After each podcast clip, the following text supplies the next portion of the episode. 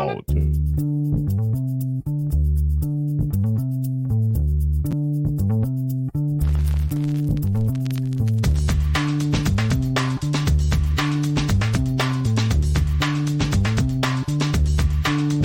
to the acclaimed podcast, The Deep Dive, featuring your esteemed hosts, Andy Monitor and Drew Dinzik, powered by BetSperts. Welcome to the deep dive. Andy, back at home after a week abroad, uh, on the East Coast, I guess. Uh, not abroad, but out of California, out of California into the other part of our country.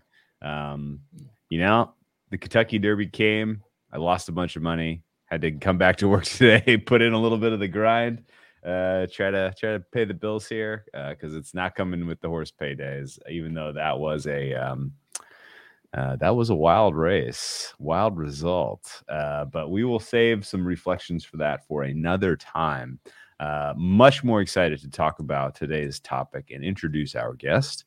Um, this is a, uh, a very very well respected mind in the sports gambling landscape. Oh yes yes yes yes. Oh yes um, and the uh, represented here by the uh, the mascot of the Okayama Seagulls, uh, of course, Japan's most um, uh, one, one of their profitable, best, most profitable, one of the, one of the best stories of professional the second half of the teams. season. Yeah. Yeah. Yeah. So, uh, without further ado, uh, first ever guest on the deep dive, but a guy who is exactly in our wheelhouse when it comes to uh, attacking the problem of solving handicapping via modeling. None other than Mr. Abnormally Distributed. How are we doing tonight?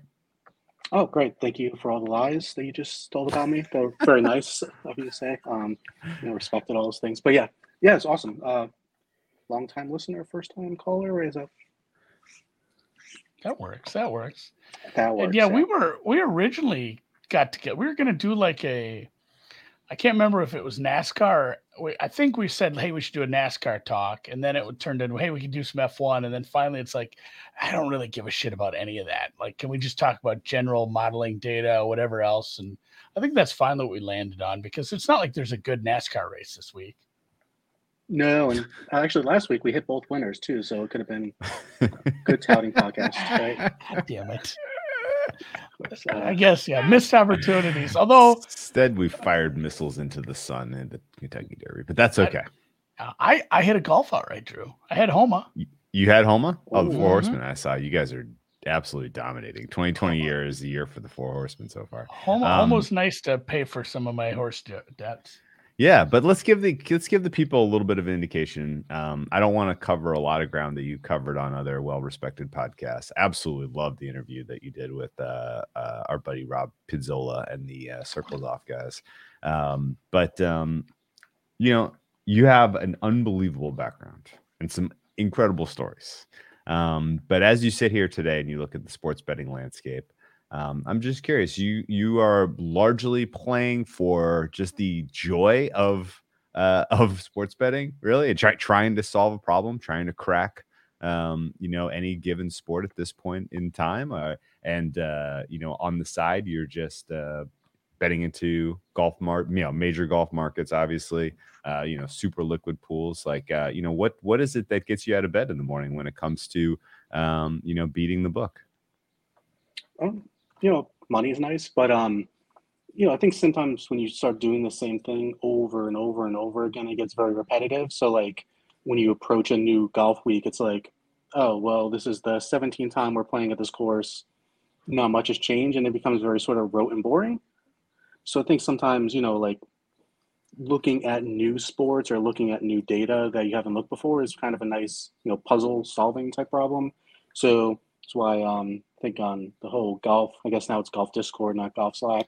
And like just come with like random sports and try to solve them. So like Okayama Seagulls was a, a nice team for us in volleyball. Um, but yeah, those markets are kind of interesting because you know when you're dealing with like MLB or golf, you have a lot of data. And now if you're trying to model Japanese women's volleyball, you'd have very little data. And trying to go from something where you have little data and make sense of it think is an interesting challenge um, versus like baseball, you can get like all the spin. You can get so many different variables about each pitch that's like sometimes it's too much overload, you know, type thing. So yeah, I think there is some intellectually nice things about trying to solve weird sports with, you know, low limits, which unfortunately sucks because then you know you spend so much time and it's like, oh, you get twenty dollars EV per bet. Yeah, I'm trying to think of all the different weird ones you've done. Definitely snooker's been fun. I think and it's funny how you you talk about how it's fun or like let's just say in a I'll paraphrase intellectually stimulating to go look at new sets of data and new sports. For me, it's like shit. AD is betting a new sport and it's it's like 10 in the morning. I'm not gonna not bet on this sport with the guys in the Slack chat, which is now a Discord chat, as we've mentioned, which I'm not happy about. But it's it's forced me to learn the rules because it's like shit, I don't know how snooker works. Like there's all these different colored balls and like even darts. It's like I generally understand it, but I didn't understand the double out and stuff. And surfing, I didn't even attempt to figure it out. Well, the way it That- works is you bet what he posts, and then you check your account and see if it's graded Yeah, to but- win and losses. Am I missing something? Those are the rules, I don't right? know. It was, I, but the fact is, like the, a lot of the darts, there was like streams you could watch it, and there's Hmm. some. So like golf, golf is very exciting. Golf is not very exciting on a Thursday morning, even though we have good streams. There's a lot of sports I love that are very not exciting at big chunks of time. Darts is electric. Like we need to, we need to. I don't know if the U.S. crowd would ever love it, but like for some reason, people who go to darts tournaments, matches, whatever you call them, they're just drunk and excited. So I did enjoy watching darts, a little bit of snooker, surfing. Someone brings up, and I'm trying to think of what else there was besides volleyball. That might have been that might have been the gist of it. Yeah, with the darts, it's really interesting because like at the core, it's a very boring sport, but like they do a really, really good job in their presentation. I mean, they got like drone shots going, music blasting nonstop, the crowd going crazy, and I'm like, this shouldn't be exciting, but for some reason, I'm like, you know, screaming 180, you know, all these crazy things. It's like, oh, they do a really good job with that. That's yeah, it's point. literally a sport. You can go to any like corner bar and just play for a dollar twenty-five, and like yeah, there's leagues all over. But I did enjoy. it. I enjoyed darts a lot, and that was the biggest uh, question I think probably a lot of people had. It's like, and you know, obviously, don't give away anything you don't want to give away, but was that was that the biggest challenge with some of this stuff? Was finding some of that data to use? Not so much even to just start to build what you thought, but I mean to back test how far back are you able to find data on some of these sports? And I think is it just a case of I'm just stupid American who doesn't realize that like there's gobs of data on this because cricket, darts, snooker, all this is way more popular than anybody over here would believe. Yeah, it's interesting because like the first time I actually looked at it, I just had like basic uh, leg data, which is like the individual points. So it's like, oh, you won um, three to two, and something like this. Then, uh, you know, one day I was just looking at Sportradar, which is you know that big data source company that provides data for everything, and apparently they do shot by shot data for darts. And if you just go to their website, you can sort of like reverse engineer the files and you can just go get the darts data for like the last 10 years and it's also interesting because they also include like opening and closing lines um, some Oh, of the bigger events they goodness. include like um, where they're throwing it at so like if they're trying to aim at something they have sort of a i don't know how they do it like some visual thing that like they were aiming at the 20 but they actually hit the 12 or something like that so like just finding that and then once i found this i was like wow this is a lot of data now it's more trove, interesting yeah. yeah What's Okay, the so- thing in the what's the thing in the NFL called Drew? The like the next gen data. Yeah, that's, next that's gen what it is. stats, Like yeah. next next gen Next next gen gen stats stats, for for darts. darts. Like Yeah. they're using like some sort of uh you know a shitload of the spider cams to figure out where he's aiming. Okay, so is it is so is your workflow then finding an interesting data set and then cracking a sport or the other way around? Like this would be a fun sport to crack. Let's see what's out there and then you just sometimes stumble into a treasure trove like that cuz I for me, my tennis handicapping life revolves around stumbling on tennis abstract. If I had not ever done that, I don't know that I would be betting tennis right now. But it is what it is. Uh, you know, as it, what's the what's the general workflow, and I guess how much does understanding, um, like how an average person would be an architect for a data repository, like help you crack the what is there?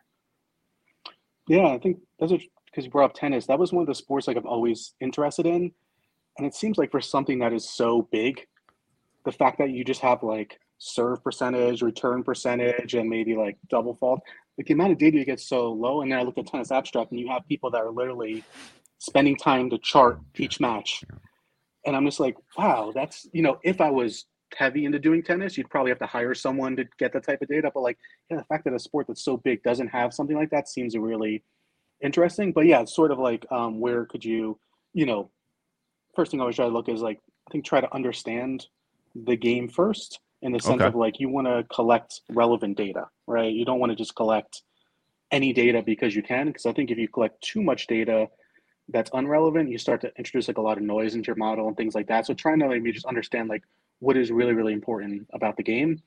Um, it's probably the first step, and then once then try to find data that you think would be useful for you. And of course, That- like you know, any extra data you just dump in the database, right, and just stays there forever. That's fascinating, and it's not anything that I'd expected you would say. I thought I figured you were basically like, ah, who needs domain knowledge? I'll just, I'll, you know, I'll crack this. But you basically you don't need domain expertise, but you do need some general knowledge to help get you help shortcut your process. Is that fair to say? and I think it's it's a mix between the two. It's like, um, you know, you want to sort of. Um, I think modeling is not a substitute for intuition, but it's sort of a complement to each other. So, like, I Okay. Think data-driven models or just some expert knowledge, like the eye test. You know, I watch tennis and I follow and I understand it, right? Like, I think a combination of that domain knowledge and some data-driven analysis is really the key. Instead of like just being like, oh, I'm just clicking you know, a, a button and running a model, and I don't know what it means, but it's making me some money, maybe. Seems to be the answer to almost everything. As we've talked to some smart people on here and behind the scenes, like just nothing is ever black and white. And a lot of people have anyone with like a black and white opinion about any of this. It's usually wrong. It feels like like that. That's a good point. like well, because uh, you know if you look at that as a spectrum, you have like the eye test, and then you have like full ass green lumber fallacy. Where like somebody's just black boxing something, not understanding a sport. And like Andy's saying, it's having some like you said domain knowledge maybe not complete domain expertise it's probably pretty important for helping you put context to some of the data you're finding because quality data becomes shitty data if you use it wrong. I mean that's that's kind of i think we've seen that with some people we know that have done some some things with some i mean just some real let's let's not dog on anybody some real front facing people at some major networks honestly that i've seen so Sure. some the nfl is a great example like you see some really poor contests put to some data and stats and it's like oh this this sucks it's like this is on like the nfl network because you guys look stupid I, just, I started that sentence like let's not pick on anybody Let's not pick anyone, but got- the NFL network end. can go fuck themselves. but by Um, the no. time i got to the end there i kind of had hadn't i no, I Uh, think the Microsoft model for tennis, right? Oh, I think someone man. does that anytime Oh, the IBM, IBM. major- That was that is Watson. IBM is that yeah. what it is? Oh Yeah. yeah. Yeah. The the you can sleep easy. The computers are not coming for us if that's the best they could do. Yes. D- uh, deep blue figured out chess but tennis that is was a a great, too co- much. great, great, great com- com- uh, comment. Um, okay, so uh, if um, if the problem starts with, um, yeah, I guess what if you start if you start to solve a problem and you have you know step one is i'm going to get a little bit of a domain knowledge you know here so that i can then figure out what's useful uh, in terms of compiling data. Um, do you are you always thinking about either top down or or bottom up for a team level sport like volleyball? Like i need to know what player level you know impact ha- you know is for these teams because you know somebody gets traded or somebody uh, you know gets injured i need to be able to capture that on the fly i don't want to have my pants down using some top level team data that may be useless is are you traditionally trying to go bottom up with any type of building out of a model for sports betting Yeah, so usually trying to do the players and then to the team, but sometimes like the data you get is very limited. So if we're using volleyball, for example, there's actually decently sized volleyball leagues with like you'd get a thousand dollars down on it. And it's usually Champions League, which I guess is like the top tier of volleyball in Europe. I'm probably wrong, but it seems like that's the the top tier. And like you can go to their website and they have like, you know, shot by shot player stats. It has a lot of like in-depth things and then you might get like Japanese volleyball, which for some reason like uh, bookmaker offers it, and so there's a uh, for some reason like a lot of books seem to offer the Asian volleyball, but like there you only get team level data, so it's very hard to, you know, I'm not watching the games. Obviously, it's not that interesting, but um, so yeah, those approach take more like you know a power ranking or a team type thing, and yeah, they're more sort of um, I think subject to those issues. So the reason we have the Okayama thing is um, they were like the worst team in Japanese women's volleyball, and they were missing like three players for a long time, and then they did a transfer like one of the top players in the league. So like I think the books and whoever was just setting it as like you know a team based thing, like this team sucks, and every game was like plus six hundred, plus six hundred, plus six hundred, and then they rallied off like six or seven wins in a row against like the top five seeds, you know, like so.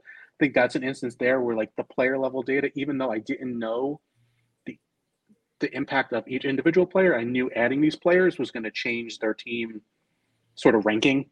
Um, but I couldn't really quantify it and be like, oh, okay, well, adding this player is worth X percent on the money line against this team. But it was one of those things where it's like, okay, my team model is saying this line is fair, but then I know these people who actually should produce an improvement for the team. Therefore, you know, I'll bet it. And it's one of those things like I can't quantify and be like, oh, you have a three percent edge on the line here. It's just like I think it's fair when they don't have these players and these players are better and the two hundred fifty dollar limit, five hundred dollar limit. So who cares?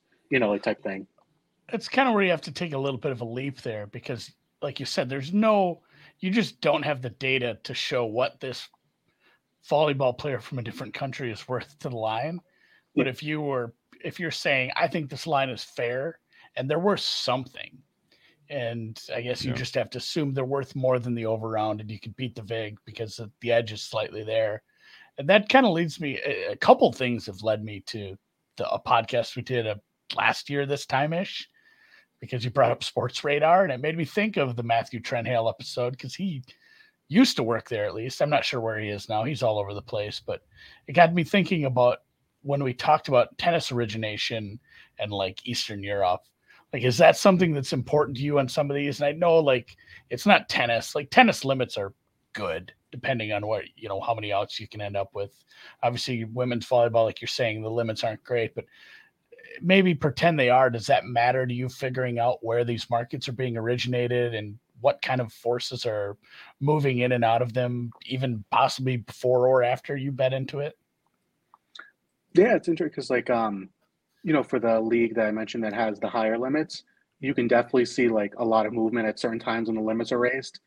So obviously there's people that are paying attention to those markets and betting them, but like it seems like a lot of the um the weird markets I feel like they're set by just power rankings because when you look, you see like weird money lines like plus 366, but then you see like seven teams at plus 366, and it makes me think they're using just some you know power ranking system and just putting them together and just doing that which makes Yeah. it seem like it should be exploitable but then at the same time like you don't have the data to do those types of things so i feel like they're probably using like some odd service that is just setting it as you know something and then you know the coincidence that you see the same money line over and over and over and over again it makes me think that it's some automated basic procedure that's not really caring that much about it and it's more like hey we want to make sure we have customers in this market so we'll offer like you know level two soccer of Argentina because we're trying to really heavily get into the Argentinian market, right? hmm And take Have that as like a loss leader. yeah, that's interesting. Have you tested if it's as simple as like, hey, this team is two wins above 500 and this team is one win below, so put plus 366? is it like yeah, I think like on, basic? uh, when it started, like when two plus two was forum, um, we were trying to solve snooker like a couple years ago, and we noticed the same thing, and we were just like reverse engineered it because we had like enough of the lines in the data, and it was Uh-huh. literally something like how many wins this person has in the last 20 and how many wins the other person has last and that's what this book was setting the lines like that and it was like that seems really exploitable but the problem is like we had no idea how to do it better because we didn't have any data Those of us in the biz like call that a heat index. Yeah, we're, we're using a heat Yeah. index here. Well, it sounds like yeah. yeah, it's like how you one. how you figure your golf handicap for the duffers around there. Like, just gonna take an average of your last twenty wins and and give you some sort of power ranking and build the lines off that. That's funny. I'm and it's probably honestly how far off can those really be? I mean, obviously people are finding edges, but Yeah. Let me ask you a little bit about player level stuff about the NBA. And if you want to steer the clear, conversation back towards volleyball, that's fine too. Yeah, But i love the nba um, I know, yeah, and this is like a great, great example of how like modeling has evolved, like even recently. Like it is still evolving in terms of how people are going about coming up with a fair for NBA. Um, and I know you are you're you know pulling pray for our Grizzlies that they can Okay. you know that they can hold on hold hold the line while Ja is gone. But um, you were way out ahead on them, uh, and you know a team like that where so many players made a leap that was somewhat predictable in hindsight. Like, am I am I suffering from hindsight bias, looking back and being like, God damn, how did I not have that? X, eh, you know, these most important players were all on the upswing in terms of you know career progression curves, and it was pretty clear now that you have data to look back on. Um, you know, and and I guess what is am I explaining in some way, shape, or form why you were a little bit high on the Grizz because of just how you were projecting those players to improve from last season to this season? Yeah, so it was sort of the same thing. Like last year, I was really big on the Suns, and everyone kind of you're on the Suns this year, I know, and hopefully, I don't know if you're a little scared. Um, I think a lot of times, like, so where it was really interesting because, like, if you watch the um, whatever the COVID games, like the Suns dominated. I think they went like ten and one or something crazy in the in the bubble, right? Know, And uh, it's sort of like, and then they, I think they opened like eighty to one or hundred and one to win the West, and obviously that was like because of LeBron. So I think with like these smaller teams, which are like on the upswing into like a lot of youth, I think really heavily focusing like on the last fourth of the year has been sort of really useful in the sense of like, you know, if you look at the Grizzlies last year, I think they finished kind of strong. And the idea is, well, this throughout the year they got much better. And the hope is if they keep this core together, they'll get much better. So I think it's one of those, you know, you're sort of like maybe over projecting based off a little bit at the end of the season. But then sort of the bad thing that happened was I think after I placed the the Memphis bets, they went and traded like half their team away. to not look very smart at the time, you know, because they well they traded Jonas and uh, someone else too, and it's like oh, that's not really good. So I think like those well, they got the mighty that- Steven Adams back. yeah. yeah, that was, and it's the thing because you think like Steven Adams, like um, at this point in his career, he's kind of like a journeyman guy. But then it's like, is he bringing the, you know, the veteran, you you know, thing to get this team in line? It's like, how do you even quantify something like that? That like, Yeah. you know, Steven Adams has been around for a really long time. You got all these young players, maybe do this type of thing. So yeah, I feel like with those teams, I've been betting them a lot. Like in baseball last year, I was really big on the Giants because I think they closed really well. So like I try to always look for teams that perform well at the end of the season who then seem to be underrated because they had a really horrible year or an average year. Okay, let me ask you a quick follow up because those examples you just pulled are classic. Like, I've been doing this long enough that my mental model told me what to bet, irrespective of any type of advanced analytics. Am I crazy? No, no, yeah. I mean, I have like player projections, you know, that I do, but this was more of a I was betting Memphis a lot at the end of the season. And I think they're going to be undervalued next year because they were undervalued at the end of the season. So I'm just going to jam it. Same thing. I was betting the Suns in the bubble, and I think they covered like every game. Yeah. And I thought the market was undervaluing them. So I'm assuming they would be undervalued in the futures market. So, like, Yeah. without even setting a line, because I'm betting these before the even the like, Got you know, it. draft happens. And so you don't something even know like the they're going to. Suns eighty to one, you can mental model tells you, hey, that's value. Yeah, I, I, mean- I- I- if, if fair is forty to one or twenty five to one or thirty three, I don't give a shit. Like, get me as much Suns eighty to one as I can get. Um, is that sort of the philosophy on some something in the futures market in terms of staking a position, or is, are you more like, okay, well, ac- actually, let me figure out what the fair price ought to be, and I'm going to stake this Kelly or something like that? What do you, wh- which, which is closer? Um, probably both. Like, you know, I have some people that teams like uh really big on the Phillies this year. They suck really bad, and it's like, damn, I should have bet them, you know, now because I would have got much better odds. But like that was more of a math model thing, Okay. and because I just assumed the Mets would suck, being a Mets fan. You know that like even though the my model said like the Mets are going to be decent this year, I was still like, yeah, I don't trust it because every year it says they're going to be decent. But yeah, I think that's one of those things too. Also, like when you make those sort of bets on those teams, like the Suns, Memphis, Giants, like don't really expect them to win the West. And it's more like get them into the playoffs, and then maybe you could sort of see some way to optimize, you know, and get money out of this, right? So like if you're holding five or six Suns eighty to one to win the West tickets, and they get to the playoffs, it's sort of like how can I hedge and maybe turn this into like a twelve to one type thing. But then of course when they get there, you're like, huh, this might happen. I don't want to hedge, right? Um, Mhm. And then they're playing the Lakers, and I was like, I should probably because the Lakers are, like number one, obviously. And then uh, AD gets injured, and I'm like, okay, we're just gonna keep riding this, right? Like type thing. And so they with Memphis, like, um, I was I think I said like two months ago, like the worst matchup they could have is the Timberwolves because um they can't defend the Timberwolves, and of course they can't defend the Timberwolves, but they just luck out because they win. You know, they go crazy in the fourth quarter every time. But like that's one of the things like probably should have hedged because the math said like this is not good. Okay. But Okay. you had a good basketball year. I'm holding a 61 ticket. What's you know, I mean, just let it ride. What about and then you know you talk about you get a bunch of Suns exposure, you get a bunch of Memphis exposure. You have you know two months worth of playoffs here. You can work your way out of it if you really want to, if you think the opportunity's right, or play it.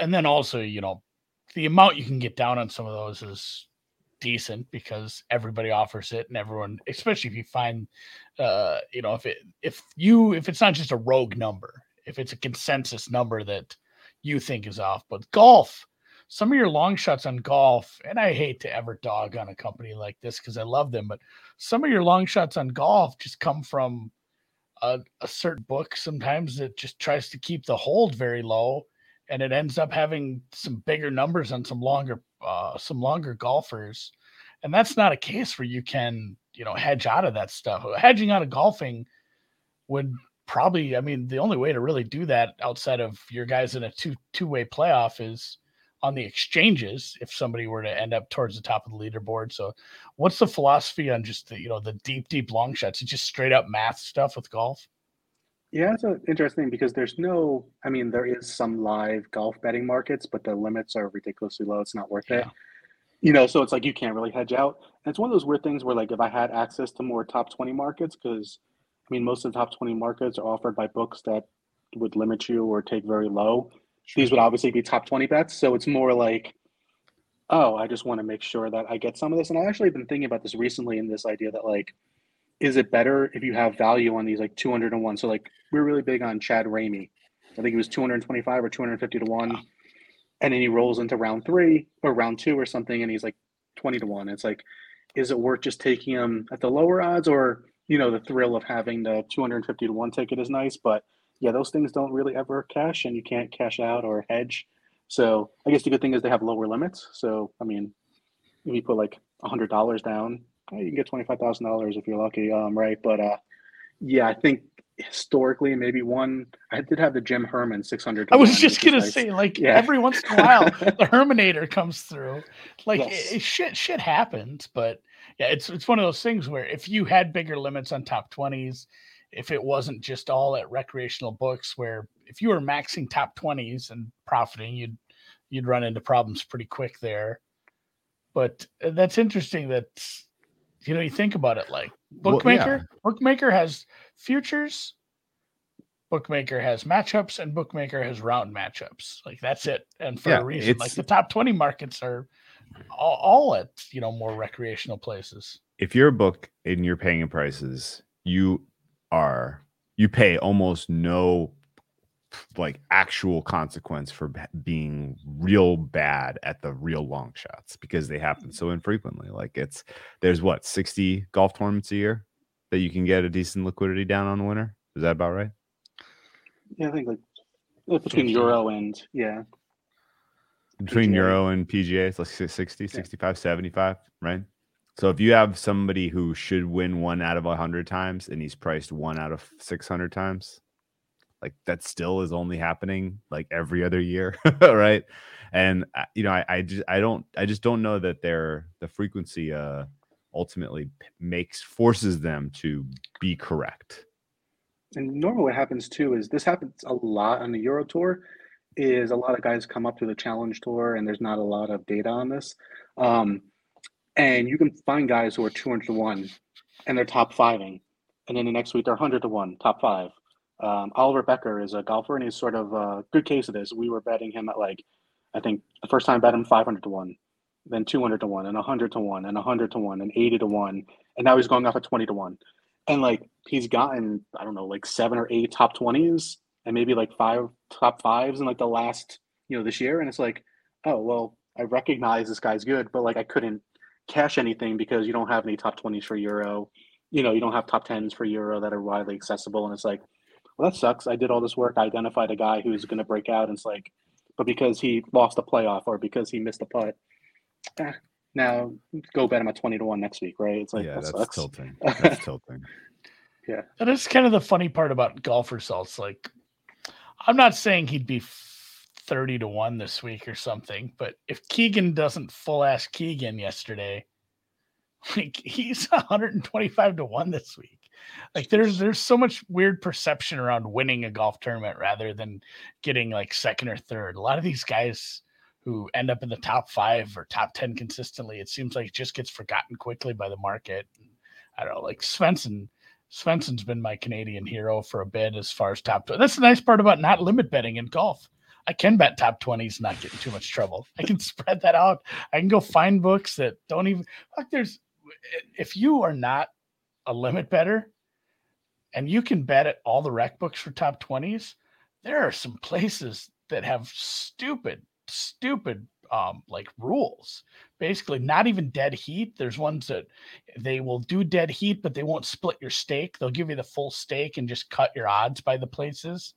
Like you, you can really hmm. take advantage if you're betting smaller on golf because, like, if you want to get big limits down, even just uh, I'll say Bet Online takes decent limits on all golf stuff Yeah. for mm-hmm. for an offshore that offers that sort of stuff. And I mean, but you're going to be subject to all the rules. Like that's dead heat, and like you go over to Bodog Bovada, and they have worse odds, but they or they don't do dead heat. But if a guy's three to one to top twenty, he's going to be two to one there. You're Well, going to pay a- dearly for that. So like, there's some if you if you want maybe a market to break into golf with, if you're like shit, it's so hard to hit a outright obviously it is uh, not for me i obviously i had home last uh, yesterday it's super easy guys but it's it's if it's you think that's hard and you don't want to mess with matchups and you're you're not hitting your head on the top of the limits like top 20 top 30 top 40 markets that might be like the, the golf prop that you want to get into Well, let me let me ask you real quick. If you're well, if you're if you're liquid, and if you have a projection on a player that's like um, he's being priced like his career earnings this year are going to be a hundred thousand dollars, but I think his career earnings this year are going to be like half a million dollars, right? Is there any legal anything legally stopping you from like making a deal with that player and being like, hey, I'm going to give you a loan of what I think your earnings this year are going to be, and you give me blank percent of your earnings this year. You know, I mean, like that's basically what that uh, clown did on the in the with the minor leaguers for baseball. That was all legal. Like, Oh, is there some way to effectively get you know basically buy a stock in a up and coming player? Um, In golf, I think it's actually very common um, because the cost of like trying to Is make it? the PGA Tour is really yeah high. people do this that's why, because I'm thinking like you you tell me you're traveling around Europe and you've won nothing. Like, how is that? Okay, This is like when you invent something and then you Google it and it's already been invented. it's like been invented? it's still you had a good idea, but like it's it's yeah, people stake horse some of these golfers and they Stake believe horse. in for sure. That's what that that's the terminology for this. Yeah, just it's just like you ever watch what's the back to shooting billiards? What was the one with uh Tom Cruise and Paul Newman? Color oh money. yeah, Color color money. money. Yeah. Yeah, you, you you stake the guy. Yeah, I think it's because um, if they're playing those mini tours, like first place is like three thousand dollars, but then you think they have to travel, they get a hotel. Some of these guys are sleeping in their car, and I think to register for a Monday qualifier, it's something like eight hundred to thousand dollars between you know paying the fees and all the stuff. So like that's even to just get you know, and these Monday qualifiers are packed with people, and basically you have to run sun run. You have to like make every birdie, and then you get to play in the tournament, which then you need a caddy, which is going to cost minimum like two thousand dollars. You know, so like these costs get really really big, and I think I read some article once that most people on the Korn, Korn Ferry Tour, which is like the feeder into the PGA, uh, lose money every year, and only like two or three people actually make money because I mean, first place hundred thousand dollars, but then you know that's that can cover your expenses for the year if you're lucky. Yeah, you gotta you have to win you have to like win one and top five one to be like making it on the Korn Ferry. And you hear about those guys too where it's like the the monday qualifiers if anyone's unfamiliar with the monday qualifier it's a single round of golf to get into the tournament. See, i think it's almost all it's always just four guys. I think that's pretty standard. But the fact the matter it's like it's one round of golf so there's so many ties like earlier in the year they had a 16 person playoff hmm. for like one spot because like it's one round of golf and 16 people tied for fourth. So all these and all these assholes had to show back up on Tuesday morning to knowing 15 of them knowing I'm not even playing in the tournament. One I think one guy hit a long ass eagle bomb putt to take it on the first hole at least. But yeah, like like AD said, you got to run hotter than the sun to win one of these things. And then you're just and then all of a sudden you're just the tiniest fish in a big pond again. And you have to play some of the best golf you've played in a long time again for two days to make the cut to even get a check. Otherwise, you've won the qualifier. If you miss the cut, you don't get any money. You've just all you've done is paid for an extra hotel room for four more days. Oh, and you pay your caddy too. So yeah. Odd Hef brings up a great point. Playing golf after sleeping in the car must be great on the old lumbar Yeah. spine. There Oh, is God. probably there is probably something to be said about sleeping in your own bed uh, before a golf tournament, you know, or at least in your parents' Are we doing What- that? before before moving off of golf, real quick. No, we're gonna um, name all the guys that live in Texas quickly. before moving off of golf um you know i guess uh have you ever because you seem you come across as a guy that consumes a lot of golf content some of it maybe you just enjoy listening to the insanity some of it maybe you are actually gleaning some nuggets um is it a pretty good mix across the stuff you listen to where you're you're mostly listening to some stuff just to hate listen and some stuff that you're uh you know gleaning information from or is it a mixed bag No, I think it's, of course, always listen to Bet Sports Golf um, Tuesday mornings at 11 a.m. Is that it? uh, no, um, but uh, no, actually, I do listen to it. But it's interesting because, like, you know, sometimes when you do something over and over and over again, I don't know if you guys feel the same, is that like you get very narrow focused. So, like, when you approach something new, you take a wide, uh, like, you know, thousand yard view or something like that. And then once you start to see what works, you sort of zoom in, but then you sort of, I think, develop biases on your own in the sense that, like, no, no, I know this, I've done this before, blah, blah, blah. So I think sometimes listening to other people's sort of opinions um, makes me question things in the sense of like, is this true? Is this, you know, I mean, like sure sometimes people make claims that like, um, you know, this person does this or this person's really good here, and it's good ways to investigate. And I think, you know, to avoid sort of falling into the same trap of, oh, well, it's a new course, just click a button. These are my projections. Projections say this, bet this. So yeah, I think it's useful to get um, not oppose other views about how people are approaching this course. And a lot of times, you know, it might not change hundred percent, but maybe I'll be like, you know what, maybe um, last week I thought accuracy would be really, really important because it was a really boring course, and it's like in 2008 accuracy mattered, and I was like, then I started listening to some podcasts. I'm like, wait, 2008 was 14 years ago, like yeah you know, so I didn't golf, really golf was a different game yeah yeah. So I, I was like, using when I- in the persimmon beginning, I was like, drivers. Yes, yeah. uh, wearing those hats with the. Well, it was well right? before the carbon would age. I'll tell you that. And what yeah I, I think a good a good point to go along with that is a, a place now that I've bet golf for a few years. You know where I really struggle is in a tournament I did well at last year. what And I think, well, I think it's the same thing that he's saying. It's like, oh, I know how this one goes. you're goes. too stuck to your priors Well, I have my notes. I have my projections for the previous year. I go back and look at my notes. I look at my spreadsheet. I'm like, well, this is how I modeled it out last year. This is how I how I took the course fit and how I I meshed that with the people, you know, the form, and that's how I decided on it. And I won. I had an outright that won. I I- or or I ran really hot on matchups. I know how this one's going to go.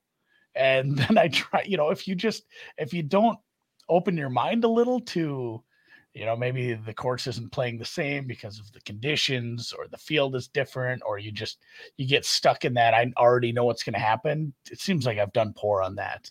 That's oh, something i've tried to improve on definitely. I think the tennis calendar is the exact opposite.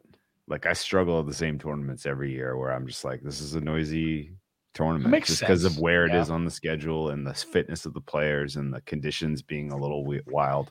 Um, okay, so is there an example of like a narrative like super narrative um, kind of commentary on any sport? Golf would be fun just because we're talking about it, where you took the data you have in hand, you back tested it rigorously, and you're like, holy shit, there's there, there's something there there.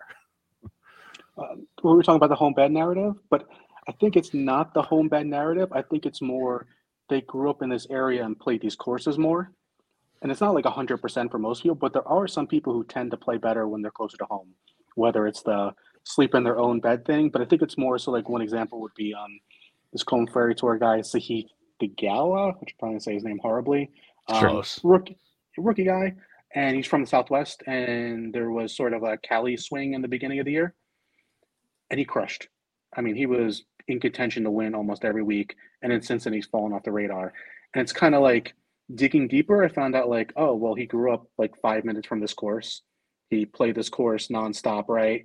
Um, same thing with like Cam Smith in the master, or was it the players? Like apparently that's his home course.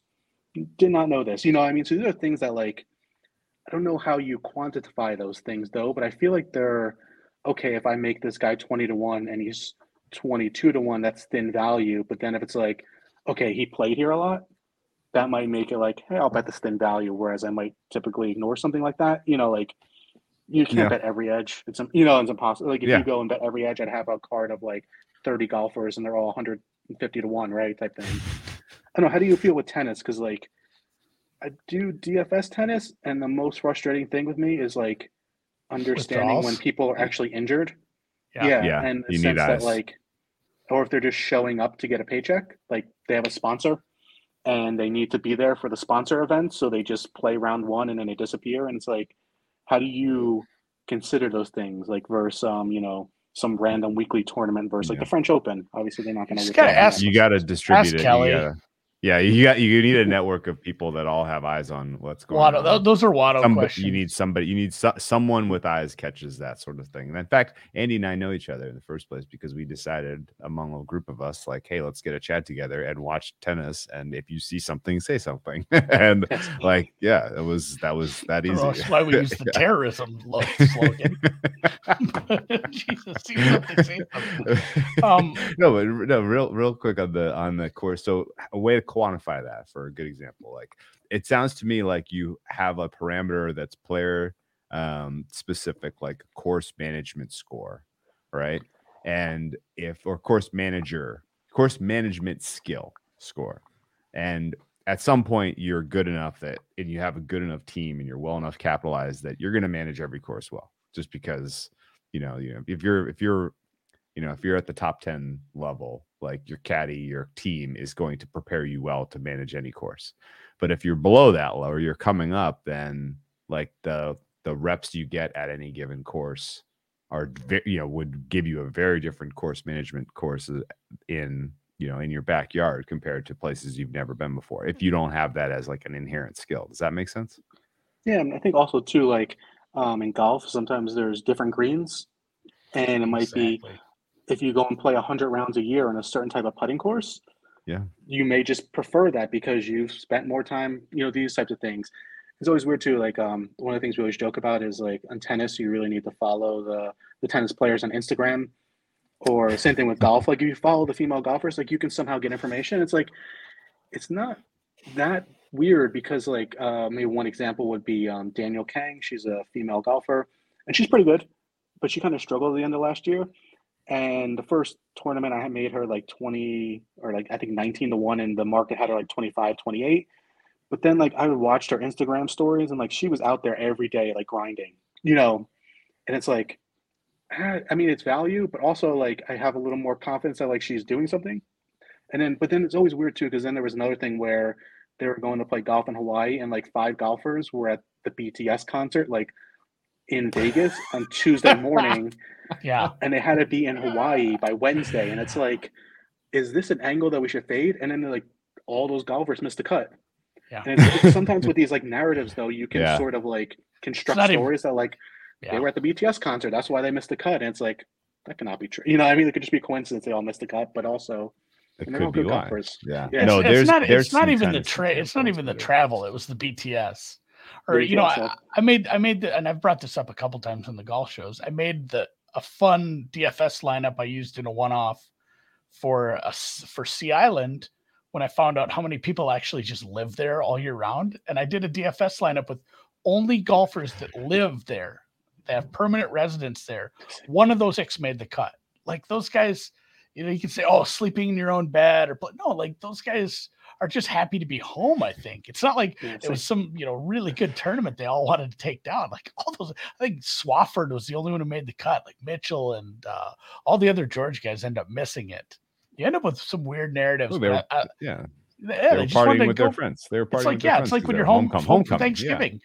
But Um, and the, the the greens thing is really interesting too because and it, it does there's a little analog to tennis and i know we end up with some you know there are some really good hard court players from spain but you end up with these you know like south american players end up being good clay court players because they grow up playing clay compared to you know some of these people that grow up in northern you know they grow up in canada they grow up in the northern us or parts of europe that don't have as much clay. Like it's just a thing because it's what you grow up on.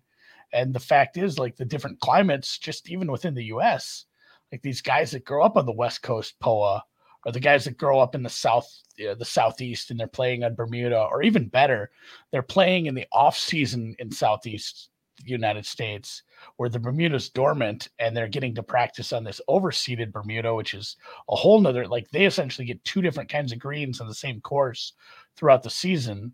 Uh, so you see some of those guys do well on the Florida swing or parts of it where they're it's like bent overseeded Bermudas. And I mean, and the same thing ends up with the guys from Australia play some of the sand courses and whatnot. And then obviously some guys are just freaks and can play on anything. But there are like people it's just, hey, this guy's only good on the West Coast. And it's it's because he's like I people like to bet Xander on the West Coast. It's not like he can't play well elsewhere. He can't win, but Yeah, I mean, there's eh, there are probably relative truths in almost every narrative that has legs and lasts. Because if it didn't, then you you know they would they would fizzle out. Like there's and you know the go, but the the kind of close the book on the Instagram story handicapping. My favorite tennis one was basically like you remember when Dimitrov was the one seed in Morocco, oh, and Oh, then the next week was a Monte Carlo tournament. and He lives in Monte Carlo and his sponsor had like an exhibition match set up for him in Monte Carlo on the Thursday of the Morocco week, which is like the quarterfinals. which is the quarterfinals. And you're like, oh, I guess Dimitrov's not going to be in the quarterfinal. You know, like it was literally like, I mean, his like he's going to make much more money going home and and you know and playing in that exhibition than he is going to be competing for this title. Um, and he ended up losing to like a 12 to 1 Moroccan kid who was thousandth ranked in the world. Do you remember that? I Don't know his name. never, oh, like- never like, seen him play before. we never bet on both Moroccan kids at like 10 to 1 money lines. Yeah, yeah, yeah. So that kind of So- stuff is real. something to think about too is that like it also depends on how much data you have. So like in golf, there you could group courses together and really get like this golfer is a good course fit, and then you could sort of you don't need those narratives, but like it's something like um, use an example uh, NASCAR. Um, Virgil talked about this a little bit is that um you know sometimes these guys come from certain racing backgrounds and those racing backgrounds tend to perform better on certain types of tracks. So like on some tracks, like there was a race at Darlington last week. One of the you can gain a lot of speed if you race really close to the wall. And people who come from dirt racing backgrounds are used to racing along the wall. So they tend to have advantages at certain courses or certain tracks as a result of whatever background they came from. And this is one of those things like I think it was last year. Um, there was this guy, Josh Berry, and he was new to the Xfinity, but he's like sort of one of those lifer racers that's just grinding the mini circuits and like really, really, really good on short tracks. Like that's his forte. And the books opened him at 100 to 1, and he's in like a top car. And that's one of those things like, don't even need to run the model. I had it actually marked on my calendar like a month in advance that like I knew he was going to be in this race. I knew he was going to be in this good car. And like he had, and it just lucked out that like the previous races he crashed. Sucked so it didn't look like he did. Yeah. And I'm like, this is perfect. And he ends up winning. And it's, this is amazing, right? Um, so I think there are some like when you have limited data, some of those background things which may like I don't have short track data from Wilkesboro, you know, I'm like these random tracks, but like knowing this person is coming in with this pedigree, um, and they're in a good car. I mean, that's sort of one of those things that like even if I have no data on them, I'm like, eh, it looks good, you bet it type thing. So that's more of a narrative nation type situation. Yeah, and just selfishly spinning that back to golf, like the last two weeks have been a good example of a lot of people have struggled to figure out exactly how they want to, Uh, you know, construct their their pricing because we had a tournament that was played on a course that really hasn't been used for like five years and that they made changes and then the mexican tournament was at a course that we've never seen on tour. That was like a resort course that they just tried to lengthen to make tougher. We didn't really understand how that was going to play too. Like are you just are you just assuming on stuff like that? My my overall prices on these golfers are fine and I know as much as the market on this course so it's fine. I'm not going to try to outsmart it and think I understand exactly how this course will play. So this is like I think one of the advantages is that like you don't have to bet. Right? So like Mexico of you don't have to do anything. Uh, uh, work so, for like, a content Mexico- company you sure should do. Actually, that's interesting because that was something I was talking about with someone, and they were like, um, they do some DFS stuff on the side and talk about it. And I was just talking to them, and they're like, this, I have no idea what to even say about this tournament, the one that was last week, because like they haven't played this course in so long. And I'm like, and just skip. And he's like, I can't. I need. I have subscribed. You know these types of things. So it's kind of Sure. one of those interesting things. Like those approaches, normally I do. So like for the Mexico Open, you know, I made a couple bets, which I thought hypothetically, and I just sort of skipped the first and second round, and then you sort of get enough data, like from the first couple rounds, to be like, okay, I think this is how this course is playing, and then you can jump on in round three and round four. But like last week, I didn't make any um, head-to-head tournament bets, and I was like, I'm gonna wait to round three, and I was like, and then I think it was like six degrees out on Thursday or on Saturday, right? And everyone's shooting like plus nine, and I'm like, whoop, we're not betting that. Um, and then it became round four, and I'm like, ah, we'll just skip this week. So I think that's one of the things too is like, you know, you don't have to bet every week. So if there's Yeah, low, sure. But then also at the same time, those are the situations where if you can figure something out that the market or people aren't considering, that's where you can make a lot of money, right? So it's sort of a Mm. a balance between them. And I think if we look back to like the British Open last year, that was one of the things where like I think a lot of people were thinking the course was going to behave a certain way. And I thought it would behave differently, and I had like the best uh, result I ever had, right? Um, just because like the market kept moving against me. Um, got really really long odds on Collin Morikawa, like fifty to one. You know, Fifty um, to one, thing. he went off. Yeah, or he- uh, Yeah, it went ridiculous, and it was one of those weird things too, where like I'm betting it, and then it moves, and you're like, yeah, I moved the market, and then you like you log in the next day, and it's like back. Pushed right where back it in your was. face. Yeah. you're like, yeah. oh, okay, I guess they don't respect this bet. Um, so yeah, it's interesting because then it's like, what did I see that was different? And I think for people who are trying to approach modeling in general, I think that's something that is really important because like, okay, you want to make a golf model, shots gained, right? But like, what are you doing that's different? That's going to set you apart from data golf. That's probably doing shots gained better than you, right? Like, what do you think shots gained data is not measuring that you could somehow measure with some other data, which may give you a perceived advantage? So, like, if we're thinking about the British Open, one of the things that I found really, I thought was going to be a big thing was that um, people thought missing fairways is a big deal. Of course, it is, but um, Not good. specifically missing fairways to the right. Right. So like you can miss the fairway to the left at that course and be perfectly fine. If you miss the fairway to the right, it's a big problem. All the bunkers are on the right side. The rough is really weird on the right side. So then like it doesn't become is someone accurate off the tee? It becomes are they accurate off the tee and not missing on the right side? And that's hmm. sort of like a different way to parse the data. And then it sort of becomes okay, well, what golfers are really bad when they miss the fairway? They miss to the right a lot. And one of the people I thought really fit the data was Xander that he missed it a lot. So I faded him a lot in the matchups. I think he missed the cut or did really horribly or something. It's like those are little sort of things that I think like, you know, if you're approaching something that's a well formed market, like 2008 when I started betting golf, you could just literally take shots gains and you didn't even need to do a model. You could just like the head to heads were so bad, right? And then it got a little bit better, and then it got a little bit better. But now it's sort of at the peak part where it's like if you develop a new shots gain model that's purely shots gained, you might beat FanDuel openers, or you might be DraftKings openers, right? Like, but you need to also evolve with the market. And I think when you get to more of the the higher levels, it's not like you against the books; it's you against other people's models who are Yeah. influential in the market. And some weeks you bomb out and they read the course better and they had a better modeling approach, and some weeks you work better, right, and have a better approach. And I think that's really, I think what separates the whole like middle tier from the top tier game. Like, sure, and it's tough because like it's much easier to beat those recreational books, but then like if you're running the same model being the recreational books and you try to beat a very fluid market like NFL Sundays, um, right, or golf ten at bookmaker or ten thousand limits, and you're showing a huge value against there, I would probably assume that something's wrong, or try to understand why this thing is so Yeah. off, right? I do, I do kind of keep track of that too. When when I show value and I shop, and there's only a few places I'll shop, and the best price is at Bookmaker on let's say a full tournament matchup, and it's by, I mean, just we won't even use percentages. Let's just say it's it's minus 35 everywhere. It's minus 20 at Bookmaker. You got to put a little check mark next to that, and then I usually end up going back and looking at it. Sometimes I'll still bet it. I have and will still bet those if I believe strongly enough in what I'm looking at. But if I don't end up betting that, I'll still write that one down and kind of uh, make sure I'm really going back and looking at how that tournament went for those two men. And then, I mean, the same thing, the Mexican one too. I ended up not playing any round three or round four in that after like play started because I think I ended up playing seven full tournament matchups and they just trended well and I ended up playing a couple in round one and round two and realized like it was a lot of noise. I wasn't seeing anything clearly.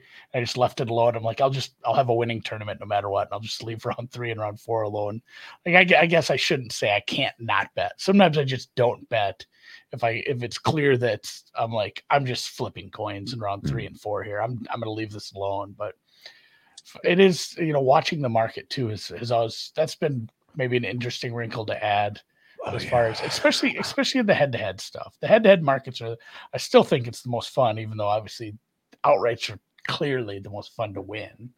I eh, you know I would say you mentioned the data golf and shots you know strokes gained for golf and I, if you're new to this and I you know this is maybe my philo- you know philosophical point of view for any kind of modeling um I'm literally looking to hey given these rel- readily available input parameters that are normalized and clean let's uh, see if I can get pretty close to the market close and then any other theory you have, any other data that you didn't use to get to that point, you see if any of that correlates with the misfit between the market close and the result. And if you can find any parameter or create your own parameter that explains 10% of the misfit, but you know, 10% of the error, then you layer that on top of whatever model you have that gets you to market close anyway. Um, you're cooking with gas. It's like it, it's um there are small things that are still unaccounted for even by the global market community you know global handicapping community that gets to a fair on a given game um, there are still things that aren't unexplained and all you need is one of those How do you deal with like a high variance person? So golf example would be like Jordan Spieth. So he's all over the place. I mean, he could shoot like minus 20 or he could shoot plus 20. And it's tough because like in your and a lot of it is maybe he was injured or same thing with Brooks Koepka. He's been injured for a while and now he seems to be doing better. And it's tough because like in head to head, you can just ignore those people. Like I'm not betting anything involving Spieth and involving Koepka. But now the problem is they're good enough golfers that they're taking up a decent percentage of the win percentage. So you can't say I'm just going to set Brooks Koepka and Jordan Spieth zero percent win percentage because then everyone else is going to show value because that four percent or whatever they're worth is going to get distributed amongst other people, mostly at the top. And that becomes a sort of weird thing. Is like, yeah, how do you deal with these golfers? So like in tennis, I'm sure there's players that are re- uh, really random, right? Um, serve bots, right? Um, they could just go and dominate the entire tournament, or they could just get bounced in the first round, depending where they're playing. And then how do you incorporate their win percentage with everyone else when they're so random?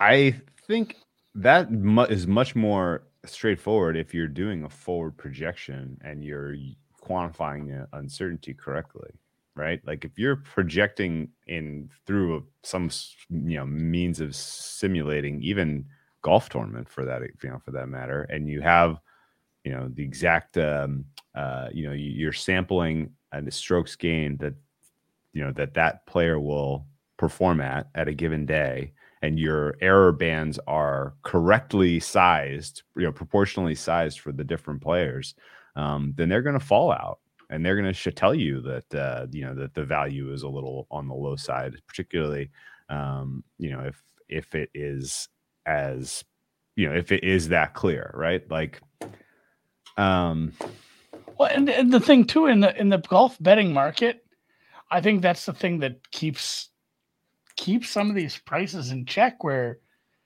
you have some big players, groups, betters, whatever, who consistently have big disagreements on certain golfers or chunks of golfers every week where you have big and it, i mean that happens in every sport in baseball there's plenty of crossing between groups but like golf every week it's like you know the this guy is just getting yo-yoed back and forth and it's and it's at a place where they're taking a, a high limit Yeah, I can tell, like, here's there's- my here's my here's my my test that I would actually try to set up to prove that I'm not bullshitting here. But I think if you have two golfers that have the same median expected strokes gained for a given tournament, and one guy's got a standard deviation of, uh, you know, that's that's twice as high as another, and you run that simulation in a field of 100 golfers, I'm guessing that you're going to see a meaningful difference where the higher variance guy is finishing winning top 20 uh, lower uh, than his counterpart with the same median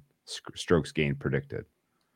Um, that's based somewhat on the assumption of how that compounds over the four rounds, uh, and you know the just in general the uh, everybody else on the field, you know, kind of having average uncertainty.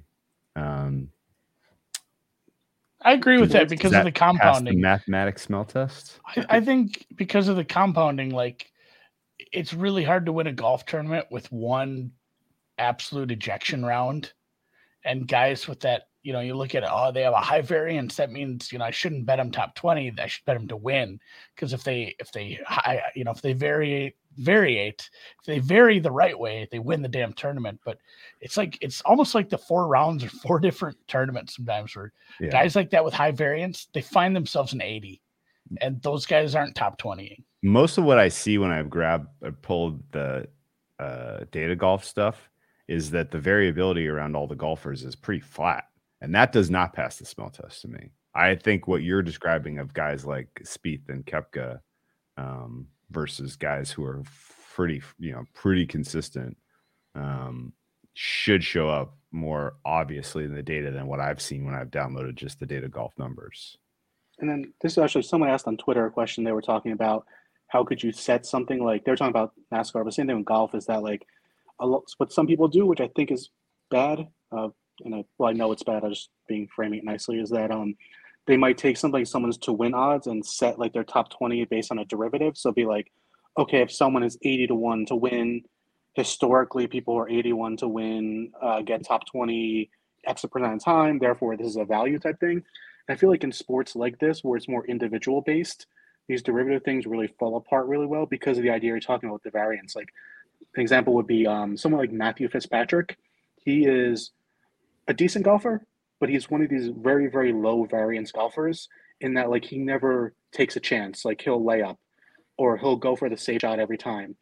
And on a lot of the courses that they're playing on the PGA Tour, like that's not going to get you a win, but it will get you a top twenty and it's one of those things where like a lot of people like are constantly betting him to win to win to win and it's like i think his more value would be in the top 20 because like his win odds are always really deflated because i think he lacks that sort of high variance in the sense that like he'll go out and shoot a minus 10 but a minus 10 isn't going to win every week right like he's Yeah. never won on the pga tour he wins on the tours where you're rewarded for not making mistakes And Yeah. and And he's, then, he's like- decent in team play events because he's Yep. he's smart. He plays smart, and yeah, smart beats like 130 players, but it doesn't beat 150. And I mean that's that he's like a great example too. And you know that it's funny you mentioned like how the derivative markets are probably wrong. It feels like it maybe isn't the biggest conversation, but like it reminds me of hearing. You know, some of the people that go on the podcast with like Spanky or even just good interviews we've heard with people, like when they talk about the halftime odds for college basketball like 100 years ago or not a, you know just in the 80s they said like if the total was 150 they'd set the first half at 75 you know and just like that was dead wrong it kind of feels like this is gonna this is gonna fall into that one of these days where it's like man they were setting top 20s for shit Yeah, No, and, it's- and yeah, that's possible. I'll say that's how I made a lot of money early on with NBA, and that and also Haralabob's talked about this a bunch. Is that there a lot of books were literally just doing that, splitting in half, And I think then once that goes away, you have to look for different edges. So like a lot of the time now I spend betting uh, first quarter and second half. And a lot of it is because of things like, well, if you're focusing on first quarter, what could you really exploit? Rotations. Rotations, yeah. And it spent you, but then how could you get exploit there? You have to listen to a lot of coach interviews. It sounds stupid, like, but I pay someone and they literally go and transcribe every MLB coach interview post game, every NBA coach post interview type thing. And you sort of can get, I mean, you get confidence in some people that are telling truth. Some coaches just make up random stuff like Steve Kerr, never trust anything he says, right? Like, um, but I feel like that's where an edge can sort of come if you're like realizing that, like, okay, well, they're going to only play their starters for six minutes and then switch to the second squad that could be a huge sort of advantage. Or examples might be I've, I used this one before, but like LeBron, LeBron plays different when he's on the court with AD and Russell Westbrook than when he does with a second tier team. When he's playing with Westbrook, he takes more of a passing approach, um, plays more defense. When he's playing with the second tier scrubs like you know Horton Tucker or wherever, he takes more of an offensive role type thing, right? True. That's true. And if you sort of recognize that he is playing this way, like you might be able to model his full game perfectly fine because like overall his minutes are going to be distributed decently yep. between these things. But if you realize like in the first quarter, he's going to mostly play with these guys who can't score, who are missing tons of shots, and he's going to play defense. Um, we used to joke like uh, for the longest time we were betting Lakers first quarter under, second quarter over, because LeBron played defense in the first quarter, go under. Then the second quarter he starts shooting, and then no one else in the Lakers plays defense, so like it just be a shootout. And this was like something that was just constantly hitting like the zigzag theory but it, like it makes sense if you're looking at the rotation based thing. But if you take a purely de- derivative type approach that becomes well obviously i'm just you know all the games with this total have this score in the average in the first quarter therefore i'm going to take the under. I feel like that's one of the things that I, I think it used to be really profitable is using like historical data to set derivatives but like yeah. i think the game has really evolved past that because the lines have gotten better like when they were splitting the total in half, piece of cake. Now that the to- first half is less in some games and higher in others, like it's you're just going to get in so much trouble. Well, and during that same period where you're, let's say, just thinking of that time period when you were betting those, like, would you say of the other teams in the league, like there was just they were maybe the only team that had that kind of, you know, I don't want to say yeah. certainty. You know that there's there's other instances of that, but probably lesser. And then there's some teams where it's just like, I, I never understand what this coach is going to do with these rotations. And we're not seeing big differences in the offense depending on who's on the floor anyway. Or it's just, you know, it's a case of you're finding one of these that's great and then a few that are lesser. And then there's a bunch of teams you just ignore because the markets are probably pretty fair as far as derivatives go. Yeah, I think some coaches have tendencies, um, but there's other things too, like um, Ja Morant. So a lot of people thought when Ja Morant was out for Memphis, they'd play horribly, and they actually would they go 15 and two or something without him. But also they play a different game when Ja's not yeah. on the court, and that's why I thought like if Ja was out for the Timberwolves games, they would have swept them like 4 4 0 4 1 because when Ja's not in the game, they play defense. Yeah. When Ja's in the game, he runs the offense and they're just super high tempo and they're just shooting like crazy and they're not getting back on defense. And he's everything's filtering through him. And actually, I think one of the reasons they were successful towards the end is because he switched his role. If you look like he was hitting so many assists and he was actually like passing the ball off to Bane and things so forth. It's like he realized that like I need to adopt a different role, otherwise we're gonna lose. And it seemed to work out. And then it goes back to the Warriors and he's shooting 50 shots a game now. You know what I mean? And it's the same as that thing where it's like, well, they're not guarding the three and they're giving up, you know, unprotected threes nonstop.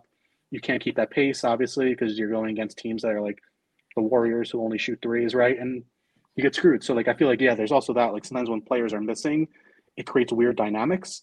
And like sometimes you might think like this is was a funny one too. Like towards the end of the year, um, like I faded the lock the Lakers so much this year it was ridiculous. Um, the market for, like never adjusted.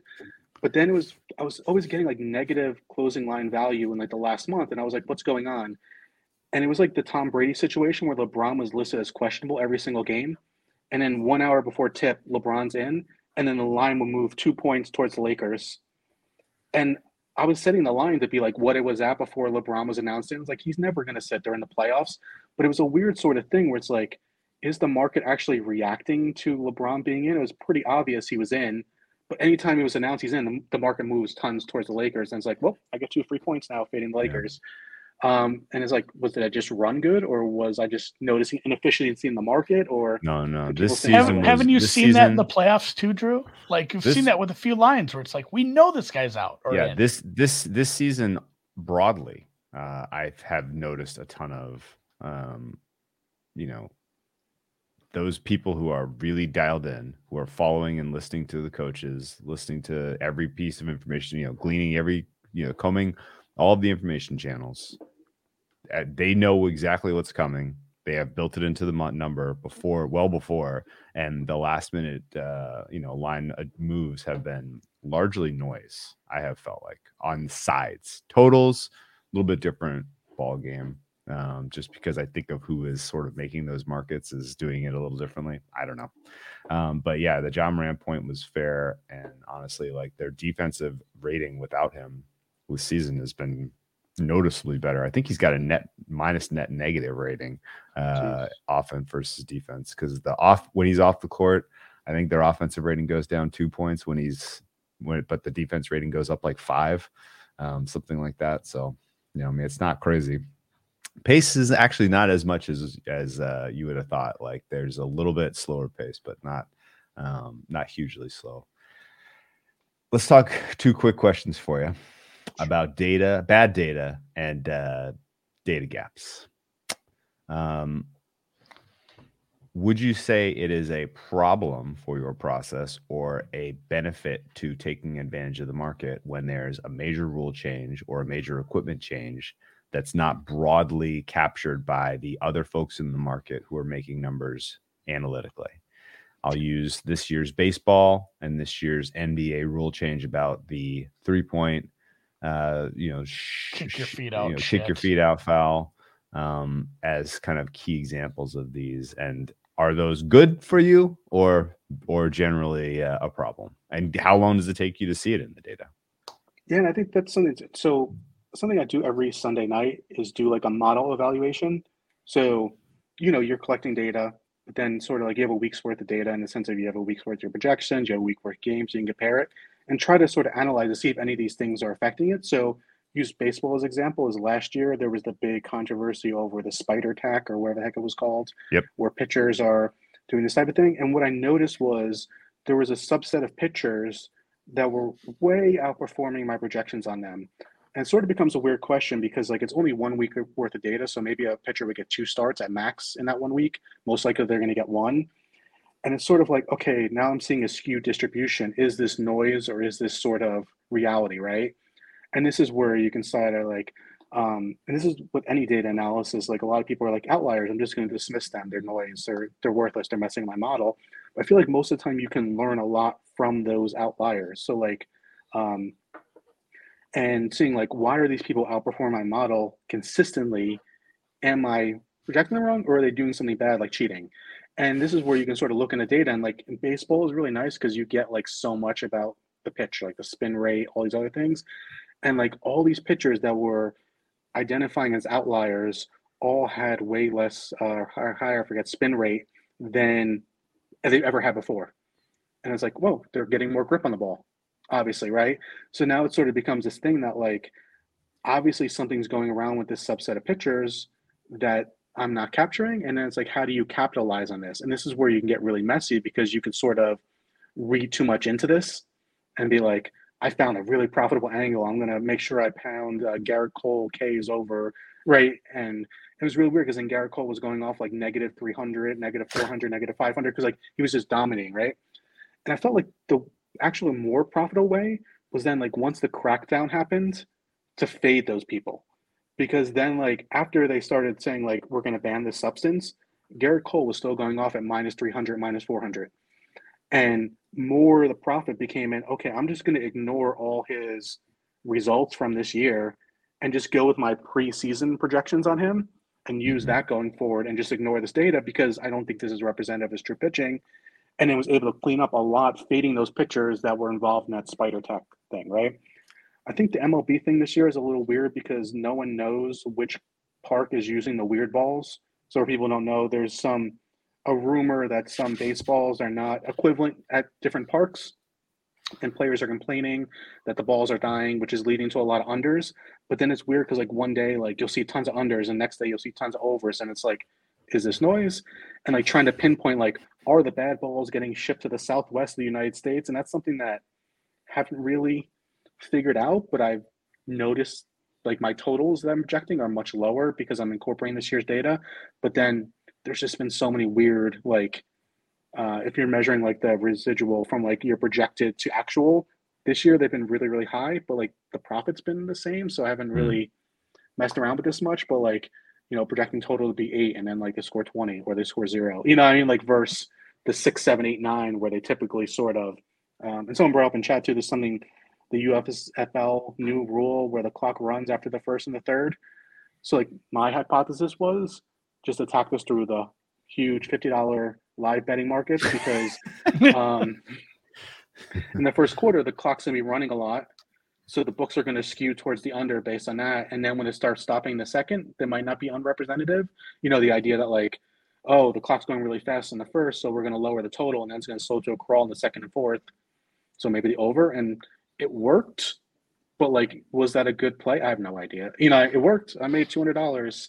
Yeah, Uh, we just haven't had enough damn games. And it's funny too. I was the, the spider tack thing. I was at Gerrit Cole's first start after the spider tack, and I faded him. It didn't work out just because the Twins pitching was horrible that day. And the Yankees hit. They, I mean, it didn't matter what he did. The Yankees hit like six bombs off us or something. It was up at Target Field. He was lucky. His first game after that crackdown was in Minnesota, where we're polite. Like that'd have been mm. it'd have been a lot Yeah. more miserable if he was in Boston or somewhere where they have mean people. But Yeah, you need I so mean, much. af- after, that was a tiny sample too. After that, like you're right. Once some of those people, they, I mean, the people who do baseball, you know, uh, data viz, they or even the data viz you can just take from some of those sites. Like, oh, weird, here's your spin rate, and then here's the day that we, we cut it off, and your spin rate drops 200 RPM, and weird, all of a sudden people are hitting your shit again. And I mean, it was a full on thing. Which, um, Yeah. if I'm MLB, I'm totally taking away spider tack. Home runs are great, and it, it's funny too that we talked about this a few weeks ago, modeling some uh, derivatives or props, and mine at the end of it was like, I'm going to do home runs, and then now like everything is dying at the warning Under. chart. It's like, No, like, no, why- no. What, there's no no markets. It's all yes. I'm not going to model yes home runs. That ain't going to be any fun. I'm going to lose my. Well, let me, let me ask you a, a, an opinion, uh, Ad. Do do you need expert domain knowledge, or do you need do you need domain expertise at this point to be betting baseball profitably? I think it's you know as you I think if you have a decent amount like I think baseball's interesting because you have the most variables that you could sort of deal with like the, I think of the, all the sports they provide the most data but I think it's one of those things where it's just a long grind and I think has a lot of variance. So like I always why did I start with baseball? Because it had a lot of it was like had the most data and I didn't really know that much about baseball but like I learned a lot from analyzing the data and trying to make sense of what I'm seeing. So I feel like you could start with moderate knowledge but then you can build more data as you are evaluating your model as you're trying to process what you're understanding what you're seeing. And i think baseball is really interesting because like so many things change from year to year that seem not that big a deal like this baseball thing but like every year there's baseball things and the weather you know like there's all these weird things. So i think you can get away with it with like little but like you're to build knowledge. And i think that's one of the things that i think is really maybe missed when modeling is that like it's not it's very dynamic. It's not like you build a model and then you're done, right? Like I constantly do model reviews. I constantly come up with questions, constantly sort of like reevaluating things. And it becomes a weird thing where it's like you have to sort of be careful that you're not making changes based off every little tiny thing you're seeing, right? That like, oh no, this week the totals were up compared to last week. Maybe these balls are changed now, right? Like it's sort of trying to really understand what's going on and making sense of it and not being like uh, reactionary, but also being sort of cautious that like, hey, something might be going on. I need to pay attention to this and take really, really good notes. I think that's something else too. Um, maybe I'll talk about derivatives real quick. Is that like I think one of the things that people may fall into is that like I, I found derivatives when I first started and I thought they were amazing, but like I think one of the things that people are doing now a lot is like, okay, if the spread is plus three, well, this derivative calculator says plus 11 has value, so I'm going to bet these sort of tail events. And I think maybe with caution for people that are using these types of approaches, especially with things like live betting, is that um, a lot of these derivative type approaches really fall apart at the tails. Like any distribution is really, really good in the center. So like if you're using a derivative calculator to calculate like the run line, that's great. Or if you're like, okay, what's the difference between plus 3.5 and plus four? I feel like that's good. Like trying to use a derivative calculator to calculate a total that's 20 points more than you have, or a spread that's like 10 points different, I think you're gonna run into a lot of issues with that. And I would be care I would people who use those I would be sort of like hesitant to, you know, be aware of those things. Like you're probably gonna find value at these tails. Is it real value? I think it's really hard because the hardest problem in any modeling situation is dealing with these tails and you're just sort of ramping up to unknown to like it's just pure gambling in my opinion I think they have pricing at the tails is hard for the bookmaker as well, though. Yep. yeah and that becomes a tough thing and that's usually why you see the huge uh you know vigs type things but yeah it's like Yeah. is if since it's so hard in the tails is it one of those things like it's exploitable or is it just one of those things that like this is too hard to deal with let's just focus on something else right and i think that's where you can sort of get tricked in that like i can beat these tails things and it's like i don't i don't know about that you know i mean like maybe someone can but i feel like that's if you can correctly model and understand tails you can just go to financial markets and crush right um Yeah, yeah, so yeah that's one of those weird sort of things yeah. There's a lot of this that we're talking about that applies well to more liquid markets, but we'll leave that for another day. Um, Yes. Yeah, I say, if- if you don't want- If you don't want to be betting into, I don't want to talk about the yeah. market today. Yeah, it's not, not a great day to bring up bring up Wall Street, but there, Hey, are, uh, there what- are very very liquid markets. Uh, I got a couple a couple of wild questions for you. So account.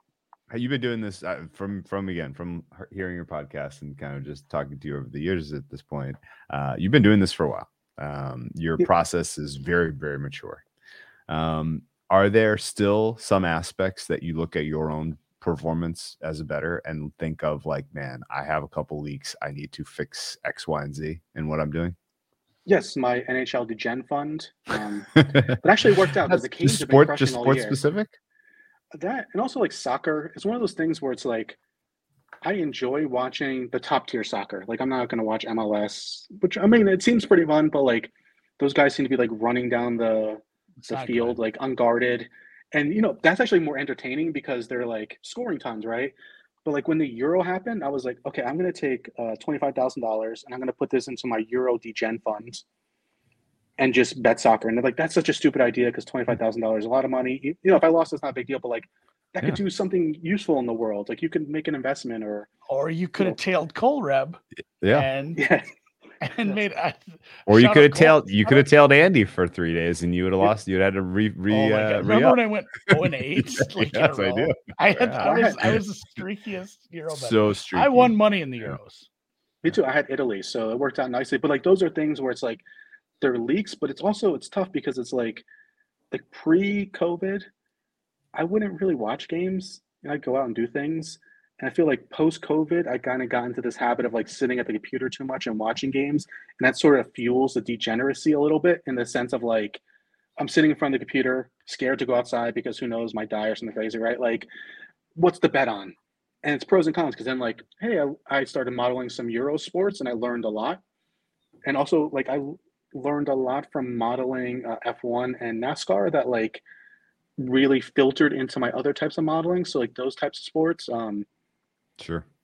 You know there's quantitative but there's a lot of qualitative things that you need to factor in which are hard to quantify but like i think that really shifted things also like in how i'm approaching things. So i think it's an evolving always learning but like it's always tough because how do you measure success? And it's like closing line value. But then the problem is if you're betting into a market and moving the line are you and you're getting artificial closing line value how do you measure it? It's like well use your model. And then it's like that's also kind of bad. You know like so i think that's one of the maybe lonely things with sports betting is like you don't have some boss being like good job good job good job i guess getting banned from like fanduel but like i know people got banned from fanduel and they have no idea what they're doing you know what i mean so like sure those Sure. weird things but yeah i feel like Oh yeah, there there was people. I mean, back in the day when, and again, I- you know, you never know how much of this is true or not. But like, Bovada apparently used to be a lot tougher on because they were such a public-facing book. Bovada Bodog, especially the Bodog branch, which was in Canada, where people had access to Pinnacle.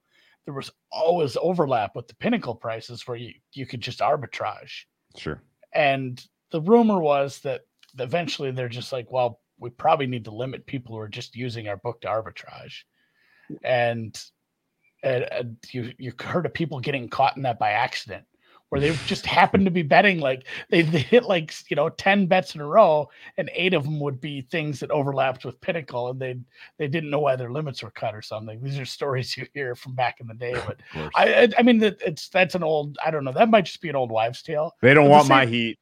yeah the, the, the same the same thing is the same thing does happen at some of these rec shops where it's like man this just this guy doesn't know shit about shit and he just ends up running hot for two weeks on player props they can't bet anymore that sucks for him Yeah, but yeah. i mean such is life Well, let No, me ask it's you. interesting.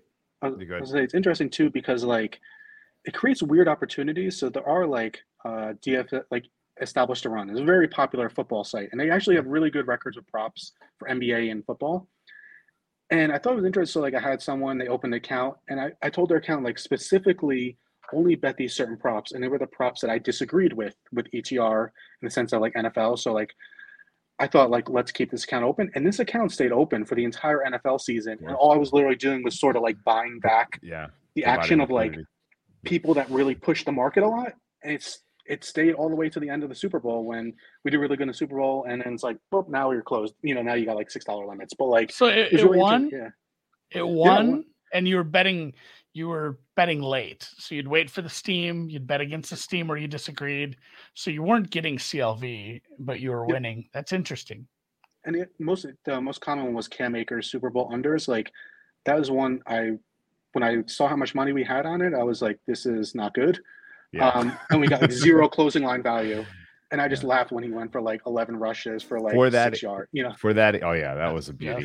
for that, you know, for that example of pushing back on a big, you know, a public makes release me like think of that, ras um if they released 20 props and you disagreed on four and you stood those four up was it literally like the other 16 moved out of bettable range and those four were, were the, their bad ones Yeah, and a lot of time too is like with any model, there's biases. So like, um, not to throw them model on the bus, but I feel like they really overrate certain players. Um, Cam Akers for one, and they were really overrating like Jacksonville Jaguars receivers. And if anyone watched like any Jacksonville Jaguars games, I think they made like two completed passes the entire season. But like every week, they were sort of recommending like over on I forget who the tight end was, and over for that really old wide receiver they had. Um, and sort of became one of these things where it's like, um, in the beginning there was a lot of steam on their overs, but I think the people who started following them realized like, okay, I'm not going to bet these. And you also saw that like with golf, with data golf, like would recommend Hideki Matsuyama like every single week in every single matchup, and it came to the point where like Hideki would move tons, and then I think people got burned too much, and they're like, we're not going to do this anymore. So I think it's like both like finding one you disagree with, and then seeing like is the market moving a lot, and if it moves a lot, to buy some back. Um, and so if you have a rec book, I feel like that's the way you could really keep your accounts open longer. I mean, eventually they're going to get closed, right? But like, if they like, well, we got a thousand people betting this, and this is the sharp side, and you disagree with these markets that move a lot with little, I think you can keep them alive a little longer. But you know, they all eventually die, and you have to go find some random person and be like, "Hi, can you open a FanDuel account?" And I'll give you. but were you you getting it's like negatives? standing outside the liquor store when you're 17 can you buy me a just beer? uh yeah just anecdotally do you remember though if you were getting neutral clv on those props and the, all Yeah, the other some- ones were closing like like 10 you know 10% higher well, for So sure I'd say like first the opening line before it moved, almost 100% negative closing line value. Versus like the line I bet, like occasionally you get closing line value. Sometimes it's neutral, sometimes it's negative because like there's buyback. You know, like people Yeah. like may log in like only on Sunday to their account and say like, oh, they recommend over 40 and now it's 39. I should bet it type thing. Got but it. yeah, I'd say like I have to go and check, but I think majority was like not negative closing line value. Um, and I think also too, like you know, I'm sure we all know they um, certain accounts get flagged, like this is sharp action, this is so and so action. So I guess in that account, maybe if the person's fading what they perceive as sharp action all the week, they don't get labeled as someone who's sharp until someone Okay. comes and like does a Recodes it review to- of does an audit Yeah. like wait they've taken how much yeah, yeah Yeah. So I feel like that's if if people are like trying to keep those accounts alive, I feel like those are really underrated places now that like we know that. some DFS sites have huge influence on the market. Find the ones you disagree with and fade. Like if you follow them, that's how you're going to get your accounts limited and banned like instantly, right? Yeah, I and love that's the problem too with like eh, i mean and respect what ras does but you got to be quick you have to be available and ready to bet those Yep. cancel but uh but the, the same thing with the etr props like those are sharp but they're sharp because it's a shitty market that as soon as you know They're 30 people bet it. What, It's- they, it's- what do you think they hit? Sixty-five percent, probably. yeah i mean it, it's those openers are soft and they're going to move like a bandit when everyone bets it and if you're late you're not going to you know you might not win Eh, you know, they don't just index those. They'll eventually start moving the actual number. You might get a late number on you know you get a late number once a week you lose one more than they win. Everything else you pay 30 cents more on because you're a little late you're you probably still make a little money but it's not going to be you know the advertised record and you're going to look at your accounts and be like why didn't i do as well? It's really hard to tail all these props properly and Yeah. i think that's interesting too that the way that the books do their auditing i feel like it's a good probably confirmation that i feel like first and foremost they're looking at closing line value like is this Yeah. account constantly beating the line and that's more important to them for identifying a market or a- an account they don't want than actual p&l like because people i think it's a lot easier for somebody to get lucky and run hot win some bets over a short period of time Yeah. than to luck into a shitload of closing line value like 70% of the time Yeah, I agree with that. Um, let me ask you a totally different, unrelated question. Is there a sport that you could do as well or pretty close to as well if you were only allowed to use a mental model? No data science anymore whatsoever. You just Well, that's you're tricky. only allowed you're only allowed to bet the sport using a mental model. Is there anything you think you could do just about as well as your current approach? No. Um, I mean, tennis, uh, we joke around that like, you know, you look into their eyes or like how how aggressively are they eating the banana? No, We you've usually done. You, yeah, you got a mental model for NBA. It sounds like for MLB to a degree. Like you don't think you could at least. You don't have to bet into the exact same markets, same limit size, but like you're you're uh, you know you're you're on an island or you're in a in a in a Uh-huh. prison cell or something, and you keep, don't have the internet, but you can watch and bet on the games. Like where what are you where are you going? I think it, yeah, it's interesting because like there, it's more maybe less about the individual sport, but understanding the market and like what the market tends to value, like, um, you know, certain teams which may be in like lower markets. I tend to think they get less respect in the futures markets. So like something that is like the Charlotte Bobcats. Like, who the heck heard of the Charlotte Bobcats? Like six people, right? Um, they're much better a when they're while, Charlotte yeah. Hornets, right? Yeah. Uh, but like those are the teams that like uh, Oakland A's for some reason like I always seem to have value in like the Oakland A's and it's worked out really well. Um, and it's always tough because it's like is it because like they're just such a boring team that no one cares about them that like and they don't really do that good but they make the playoffs occasionally right so like I think maybe understanding but then it always gets in trouble because like you know our market biases consistent over time I Sure. think so but um you know it's tough. Uh, I don't know. Do you think you could just mentally model anything like it would have to be do live eye test? And, and Live yeah, betting. for sure. at this point, NBA almost certainly. Yeah, Really? I would need to see the market, like pretty right. I would need I would need access to closing lines, but I think I could. Yeah. that sounds Actually- a lot like modeling But I would Maybe just with, need to um, see it. I wouldn't need them written okay, down. you can't write it down Yes, yes. Yeah. Because um maybe this this angle's dead because uh, Doc Better and I Tennis sort of like Tennis crushed too, a little bit. Um, NBA preseason live, it was so ridiculous because Yeah. like if you look at the live quarter lines, like a team would be down four to two and it'd be like plus seven hundred on the money line. I'm like, what is going on? and this team was like a seven point favor, eight point favor coming in. It's like uh, they're not even playing like the Uh. Jazz team. They're playing like Jazz Blue, which is like the Jazz G League team. And it's like there was weird things where like I, I don't have an NBA preseason model, but Yeah. like I was just betting. Oh, click that thousand dollars, thousand. You know, what I mean, and it was like seven to one, sure, thousand dollars, and it worked out really nicely. And then uh, whatever book I don't want to. In case they bring it back, but they stopped using that live odds provider yeah. unfortunately, uh, because it was really nice. They were taking like insane limits. It's like two fifty pregame on an NBA spread a preseason, and then like a thousand dollars live on a quarter. Like, what is happening? Uh, So like that is something too. They but I feel like forgot to turn it from preseason M- the NBA Yeah. to preseason NBA. Yeah, that's Yes. true. Do you remember? Do you remember True. live betting? Uh, do you remember live betting NBA on my bookie for like a week? I Like two. It was like two two years ago. You were like, "Hey, these numbers. during numbers." the tanking season. During the I th- tanking I season, yeah. think so. You're like, hey, Yeah. these numbers, they're using a different provider and these numbers aren't Those- right. And then you DM me like a week later. It's like, I can't bet anymore. it's, it's over. Um, okay, now the uh, NBA would be a good one for me to do. Try to mental model. I could mental come up with pricing for tennis at this point. I've seen enough. I think um, I have just a general feeling, at least, of what a market fair ought to be. Um, yeah, it's a good it's a good exercise to just do. to see. you know, I you sit back and think about it enough. Like, hey, if we see Suns Warriors, what's the price of that series going to be? Right? Like you could come, you could ballpark that, right? I guess also with um well, I tried the ballpark uh Memphis versus Warriors and I was like, it should be about 120 Memphis, and I ran the model and it was like plus 190 Memphis. I'm like, oh geez. Uh-oh. Not even close. Um, but that's also biased because I think Memphis is better than they actually are. You know, what I mean, Okay, like sure.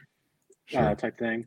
Um, it's also interesting too because like in baseball last year we were huge on the Giants, um, and they were like even if you go into like September they were, um, you know, like still fifty to one to win the West or something crazy, even though they were up like four games. And it's one of those things like even though before I ran the model I was like I know we're going to bet San Francisco today just because like whatever reason the market was in my perception undervaluing the Giants, so like I knew oh, we're gonna have value betting the Giants before I even ran the model, and I was like, oh, Yeah. we do have value type thing.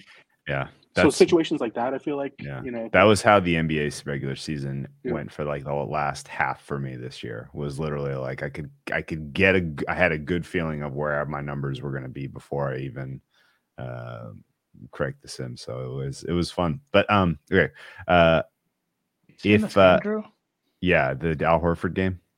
the The The, Al uh, Horford game. Bucks are doing a nice homage to the Timberwolves here with their first. I love it, man. I love showing it. showing a little uh, love. Uh, this love game it. doesn't make any sense. Who uh yeah, you, we got four dead even. Well, three dead even NBA series and one that's got a fighting chance to be even. maybe Um, another NBA thing too was um, blindly bet is that um, when those playoff odds came out, and you, you saw the Suns, or no, it's Suns, sorry, the Celtics and the Nets odds. Yeah.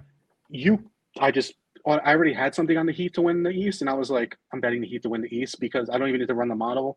These Celtics and Nets odds are ridiculous.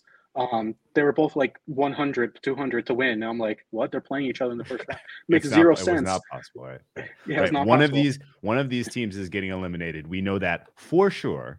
And the equity, some of that equity is going to spill into the Heat. It was, it, it was, it was an absolute no brainer, and I still don't understand why it was like that. It's a weird disconnect between the futures and the series.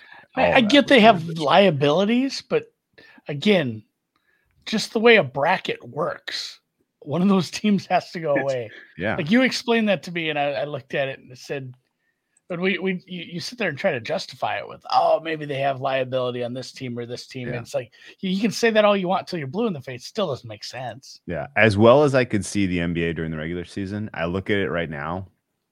I don't really know how it's going to end. No fucking clue. You got a feeling? Um, probably Suns, uh, Heat. That's I'm hoping Heat Grizzlies because I got both to win and that win both East and West. But I'm guessing Suns. Yeah. What about you? Okay. You can live with that. Well, I know you're I'm biased because hopeful. you got, you got the house on the Suns, right? I, I mean, I hope it's the Suns, but uh, um, I don't know, You're gonna man. keep shooting The- seventy the- percent from the the vibe the vibe that they had during the regular season where they ran into adversity and just fucking shredded it like it's not there right now uh, i don't know if they're doubting those themselves or if they're saving the extra Will gears help. I, I don't have a good feeling um, i will tell you that the general the narrative that most succinctly captured this year's nba season was uh, you know rest and fatigue in my mind Mm. and the suns never took a day off like they left a lot on the court during this season, and we know didn't they have to. played. They played well into. They didn't have to. They did though, and they played well into July last year. Um, so I am nervous about the Suns ultimately not reaching the potential where you know, if if if you have if you run this tournament in February, I think Suns run away with it, probably pretty much. But the same, the team just doesn't have the same swagger right now, and it, I think it's related to fatigue. But I couldn't really tell you that with data and numbers. Um, and I don't, I shit, man, I don't know who wins the East out of any, I, any of these four teams could win at this point. I think Philly's pretty clearly the fourth likely, um, but it still is. Uh, um, it's going to come down to weird random stuff at this point. No, it's interesting because like the Heat, um, all season they've been a very good second half team. Like Spoelstra makes great adjustments at the half. Absolutely true. And if you look like in the third quarter of the entire playoffs, the Heat has covered every single spread. And then That- the last two a games, they've That's the Soul Spoelstra's thing going back like six years. yes. Yeah. And uh, the other one, the other big thing was always uh, fade Co- fade the Lakers in the second quarter when Kobe Bryant played because he was the only person on the team, and then he would sit the entire second quarter, so he played first, third, fourth. There's like weird angles like that, which makes sense. But yeah, the Spolster thing, yeah, and then it's interesting because like they used to dominate the second half, and the last two fourth quarters, the 76ers have just been shutting them down. I'm like, oh geez, um, because like Heat second half is another thing that like I must have bet like 70 times this year and uh, it's been very profitable. But yeah, these last two games, I don't know what has happened to them in the fourth. They've just gone destroyed. It's like, what is happening? yeah, yeah. Fourth, that was fourth yeah, that quarters was in it. general Suns- been kind of yeah. weird in the playoffs. Yeah, That's the the Suns, right the Suns all season, their characteristic was fourth quarter, closing five, flip the switch D. And we will just make you take your worst shot and it will it will clang and we will rebound it and we will put you away uh, when we feel like it. And they didn't do it against the Pelicans in game two. And I was like, hmm. and they didn't do it against the Pelicans in game four. And I was like, oh. and, uh, you know, if they don't do it against the Mavs in game five, it's going to be a big time sweat, sweat show. But, um, yeah, I mean, it's wide freaking open. Even this game, god damn, it, I don't even know who's going to win the Celtics. This Yeah, Cuss, I thought Cuss it'd be Bucks easily. cries. Bucks, Cuss Bucks by cries. one. Bucks by one. That's uh, but yeah, because with Call Time it. Lords That out, doesn't that doesn't help anyone. I mean, it helps. It helps the good folks in Milwaukee. I guess. Yeah. I have PTSD from that city anyway. I've never been to Milwaukee where I wasn't hungover, so like, just I just can't even think of that place. But, okay. Um, right, well, good. yeah. Yeah. that's it's good. It's a good game tonight's. I'm not so sure if it will be. Hopefully, maybe Steve Kerr's worth five points. I Yeah. doubt it somehow. What uh yeah, so what uh most important question maybe of all of them out there, what is your favorite abnormal distribution?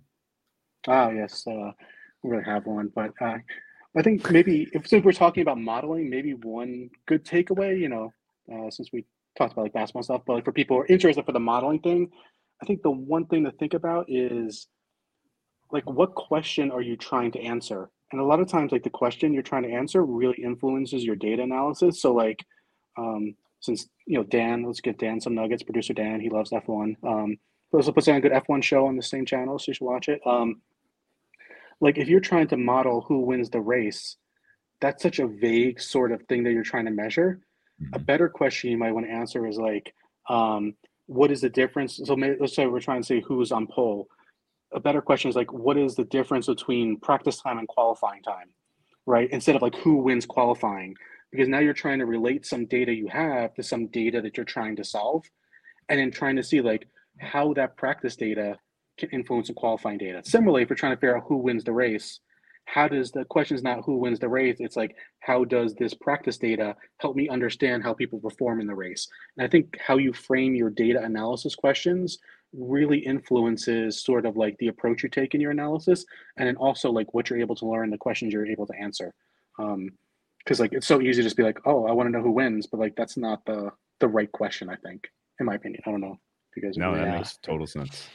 Sorry, that was we, we were looking for Maxwell Boltzmann distribution. So Oh, incorrect, sorry. in- really incorrect, but you know, try try again sometime. yeah sorry um, I, i'm not familiar with that one um Maxwell something- Boltzmann distributions. Just use the log normal. Don't Yeah, be an asshole. yeah, it's much better, right? Um, but uh, it's interesting because like some people, um, I was reading someone's Twitter and he's talking about he's actually interesting uh, NASCAR person. Um, but he doesn't like me, so I'm not going to say his name. Um, but he was talking about like, and what I do is I use a negative binomial distribution data, like all these weird distributions. And like I read his thread about it, and I was like, that's really interesting. I never thought of that approach before. And it was funny because the first response was like, so does that mean you like crafting to win the race? And this guy like literally put like in-depth like modeling knowledge that like could destroy a market on his Twitter account, and the only response he got was like, "Does that mean you like this person to win the race?" It's like, oh my god, like Winners or get the fuck out. That's the way it goes on Twitter, Yeah, man. Yeah. picks, picks get clicks, guys.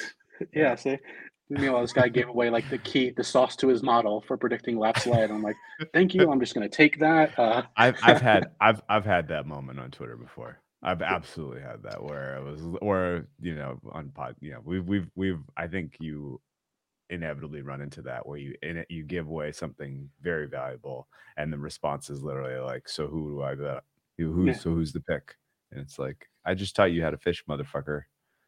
Go fish it's like, nope, sorry. Just just tell me you know, what the bet. And then if you're wrong, they're, they'll disappear or make fun of you or something like that. That's where yeah yeah. how it works. Trash, All I know, yeah.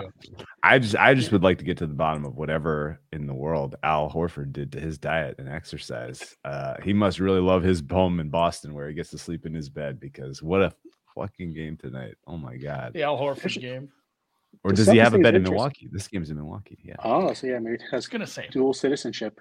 Oh, uh, interesting. But it's interesting how many people predicted the. Celtics breakout. Like, it's weird because like everyone's like they came out of nowhere, but like every podcast or every like host, I think I was listening to um Noop, right? He was talking about too. Like in December, too. everyone's like the Celtics are going to break out, the Celtics are going to break out, the Celtics are going to break out, and like I don't know what everyone saw, but like hey, it worked out. Um, I remember didn't- betting them on Christmas. I and didn't lost. see it at all until it was like staring you in the face. And even Right, yeah, then, like- no one and then no one really bet it for I mean, it didn't, you know, the market didn't really move for another two weeks. Like Yeah, there no, was a I'm good I like I two-week like I did like how you made noops singular. The, Yeah, the noop. it- The Noop. The Noop. Noop new. Noop new. But he, Um, he he actually he also got Ja Morant most uh, improved player too. So congrats to me and him. We cashed that one. Nice. Oh god, yeah. the award season was good. Ja between Ja and uh six man of the year and then Lakers to miss the playoffs. That wasn't an award, but it was an award for noobs. hey, uh, not that not, not to keep you any longer, but I'm just curious. No. Do you do you scrape an NBA all in one player level data from anywhere or have a preference in that, or do you make your own player Yeah, level so you- evaluation? So um, this is a I li- you know the DFS guys they actually do really really good. So um, if anyone's interested in NBA, like Dean Oliver wrote a book called Basketball on Paper, like in Mhm. the late '90s, early 2000s, and like it was way ahead of its time in terms of thing. And like I think those people who do the DFS, they're really really good at sort of predicting rate because NBA players are pretty consistent for the most part.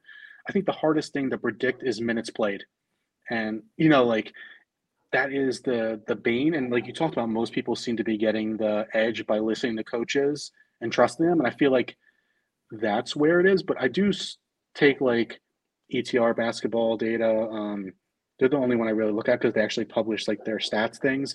And i try to see any discrepancies between them because that one guy they have andrew wiggins he's actually really smart with the basketball and really really good. And i don't know why they would give away that data I think they must be making tons of money. So yeah, I don't know. Do you use any other people's stuff? And like, of course, there's like those random websites where like uh, was like popcorn machine or something like that. or- Popcorn machine. I didn't know. Popcorn machine that. is slick. Yeah. Is that what it is? But yeah, for rotation. It's not it's it, that's not easy to scrape from. Yeah, it's a mess. That's it's pop popcorn machine is literally like I need to just check something. Like hey, I have a feeling. What was a good goddamn? What was a good example? Uh, Bulls was it the Bulls started playing Tristan? Who? What team did Tristan Thompson end up on? Cavs. remember? A long Was it time Oh, the the ago. Cavs, yeah. Was it this year? It was the Cavs. I don't even Dude, remember. Just Dude, the Oh, end of the on the NBA regular season feels like ten years ago, and it was like a month ago.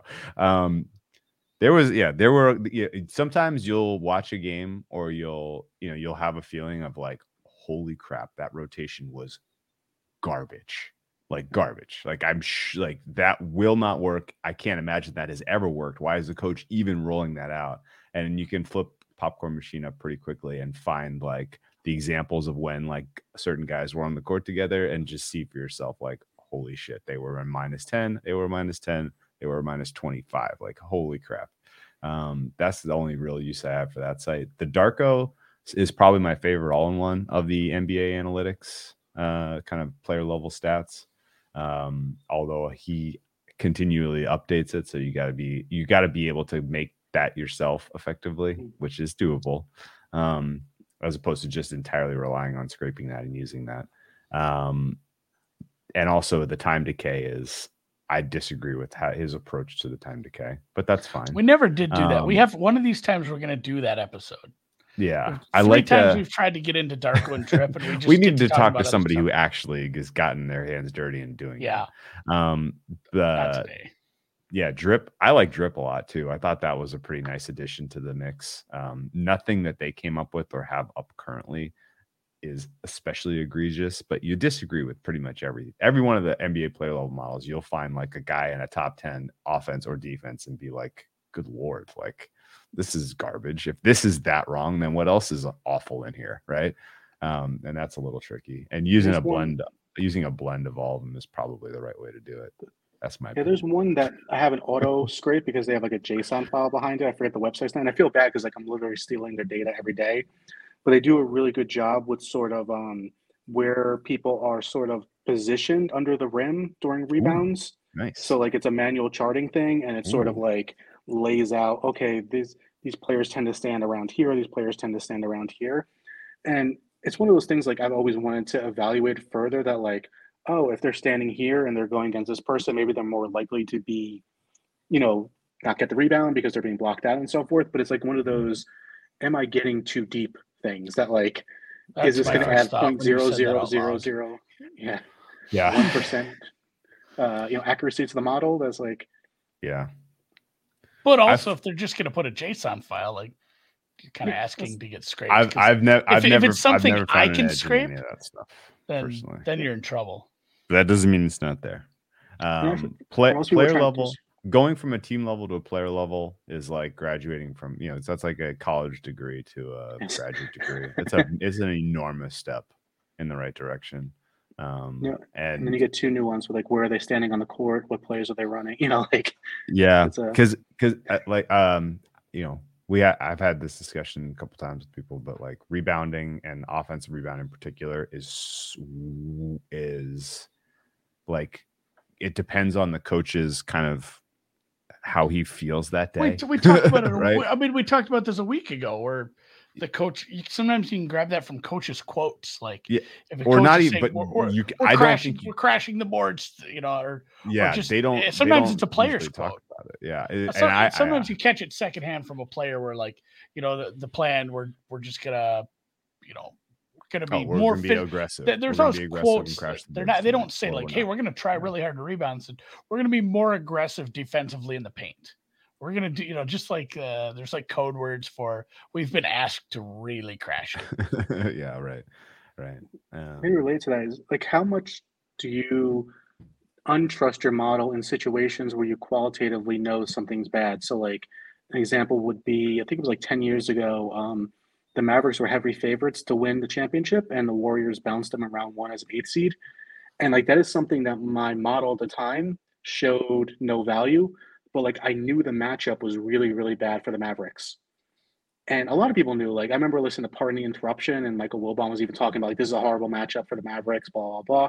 So I just bet it because, like, I thought this was a really bad match. Same thing, like, I had the um, Grizzlies as massive favorites or the Timberwolves, but, like, I knew from watching basketball that this is a really bad matchup for them. And this is something, like, is not really captured quantitatively that, like, they're not guarding the threes in the corner. They're not guarding the threes at, like, the, you know, certain spots.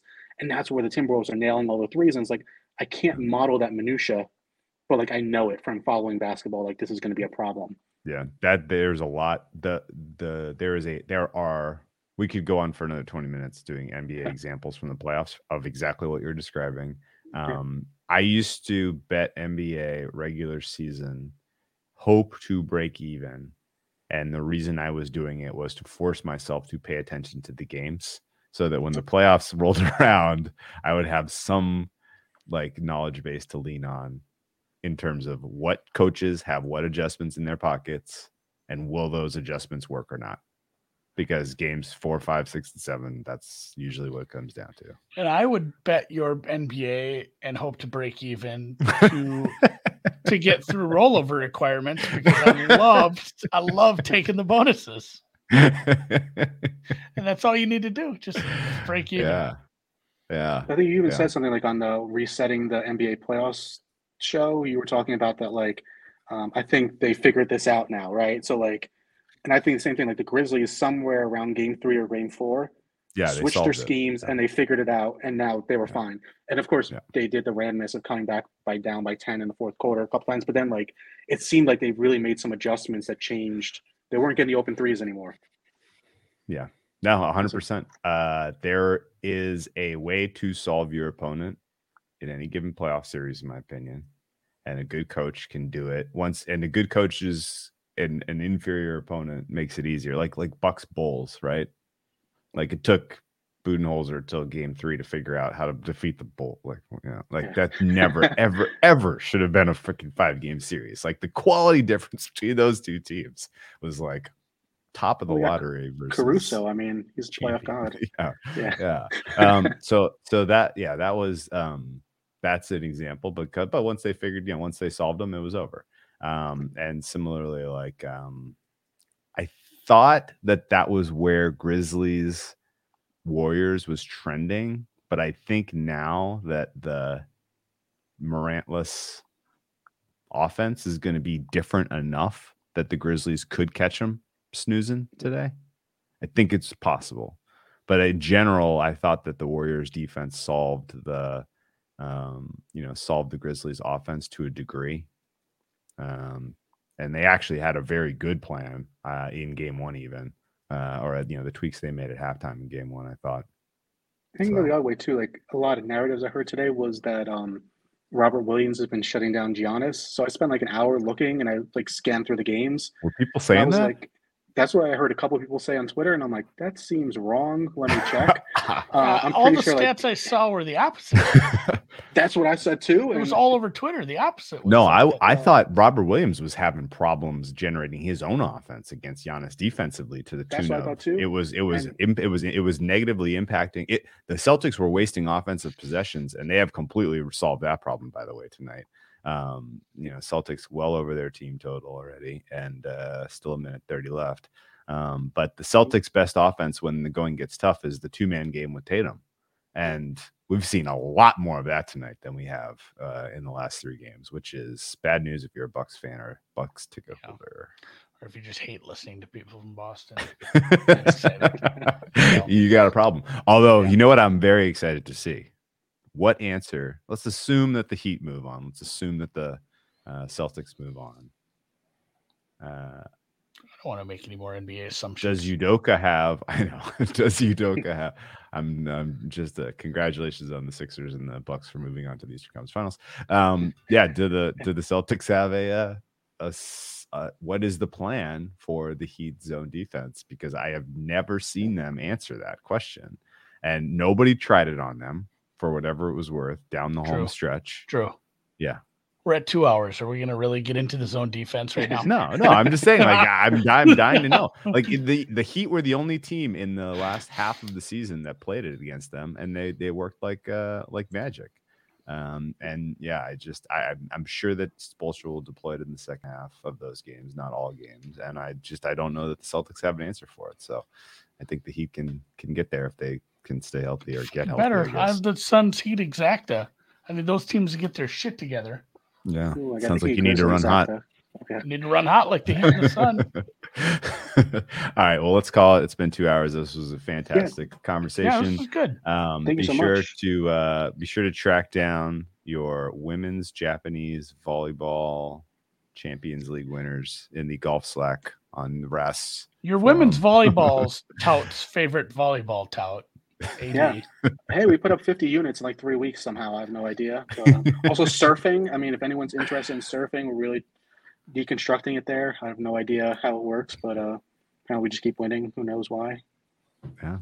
That's Yeah, great, man. stupid. I love it. Well, congratulations and uh, appreciate uh, uh, appreciate all your willingness to kind of go through this stuff. I know uh, um, And go You know. Yeah. No, I to a lot from you guys, degree, you may be you're educating you, you know, the guy that's going to come and pick your pocket in the women's volleyball market. So sorry about Let's go. that. Crossbook. Let's do a million dollar head to head right now. Yeah. All right. Well, let's call it. Let's Yeah. call it Todd. Good job. Appreciate it. And uh, Dan, hit the music.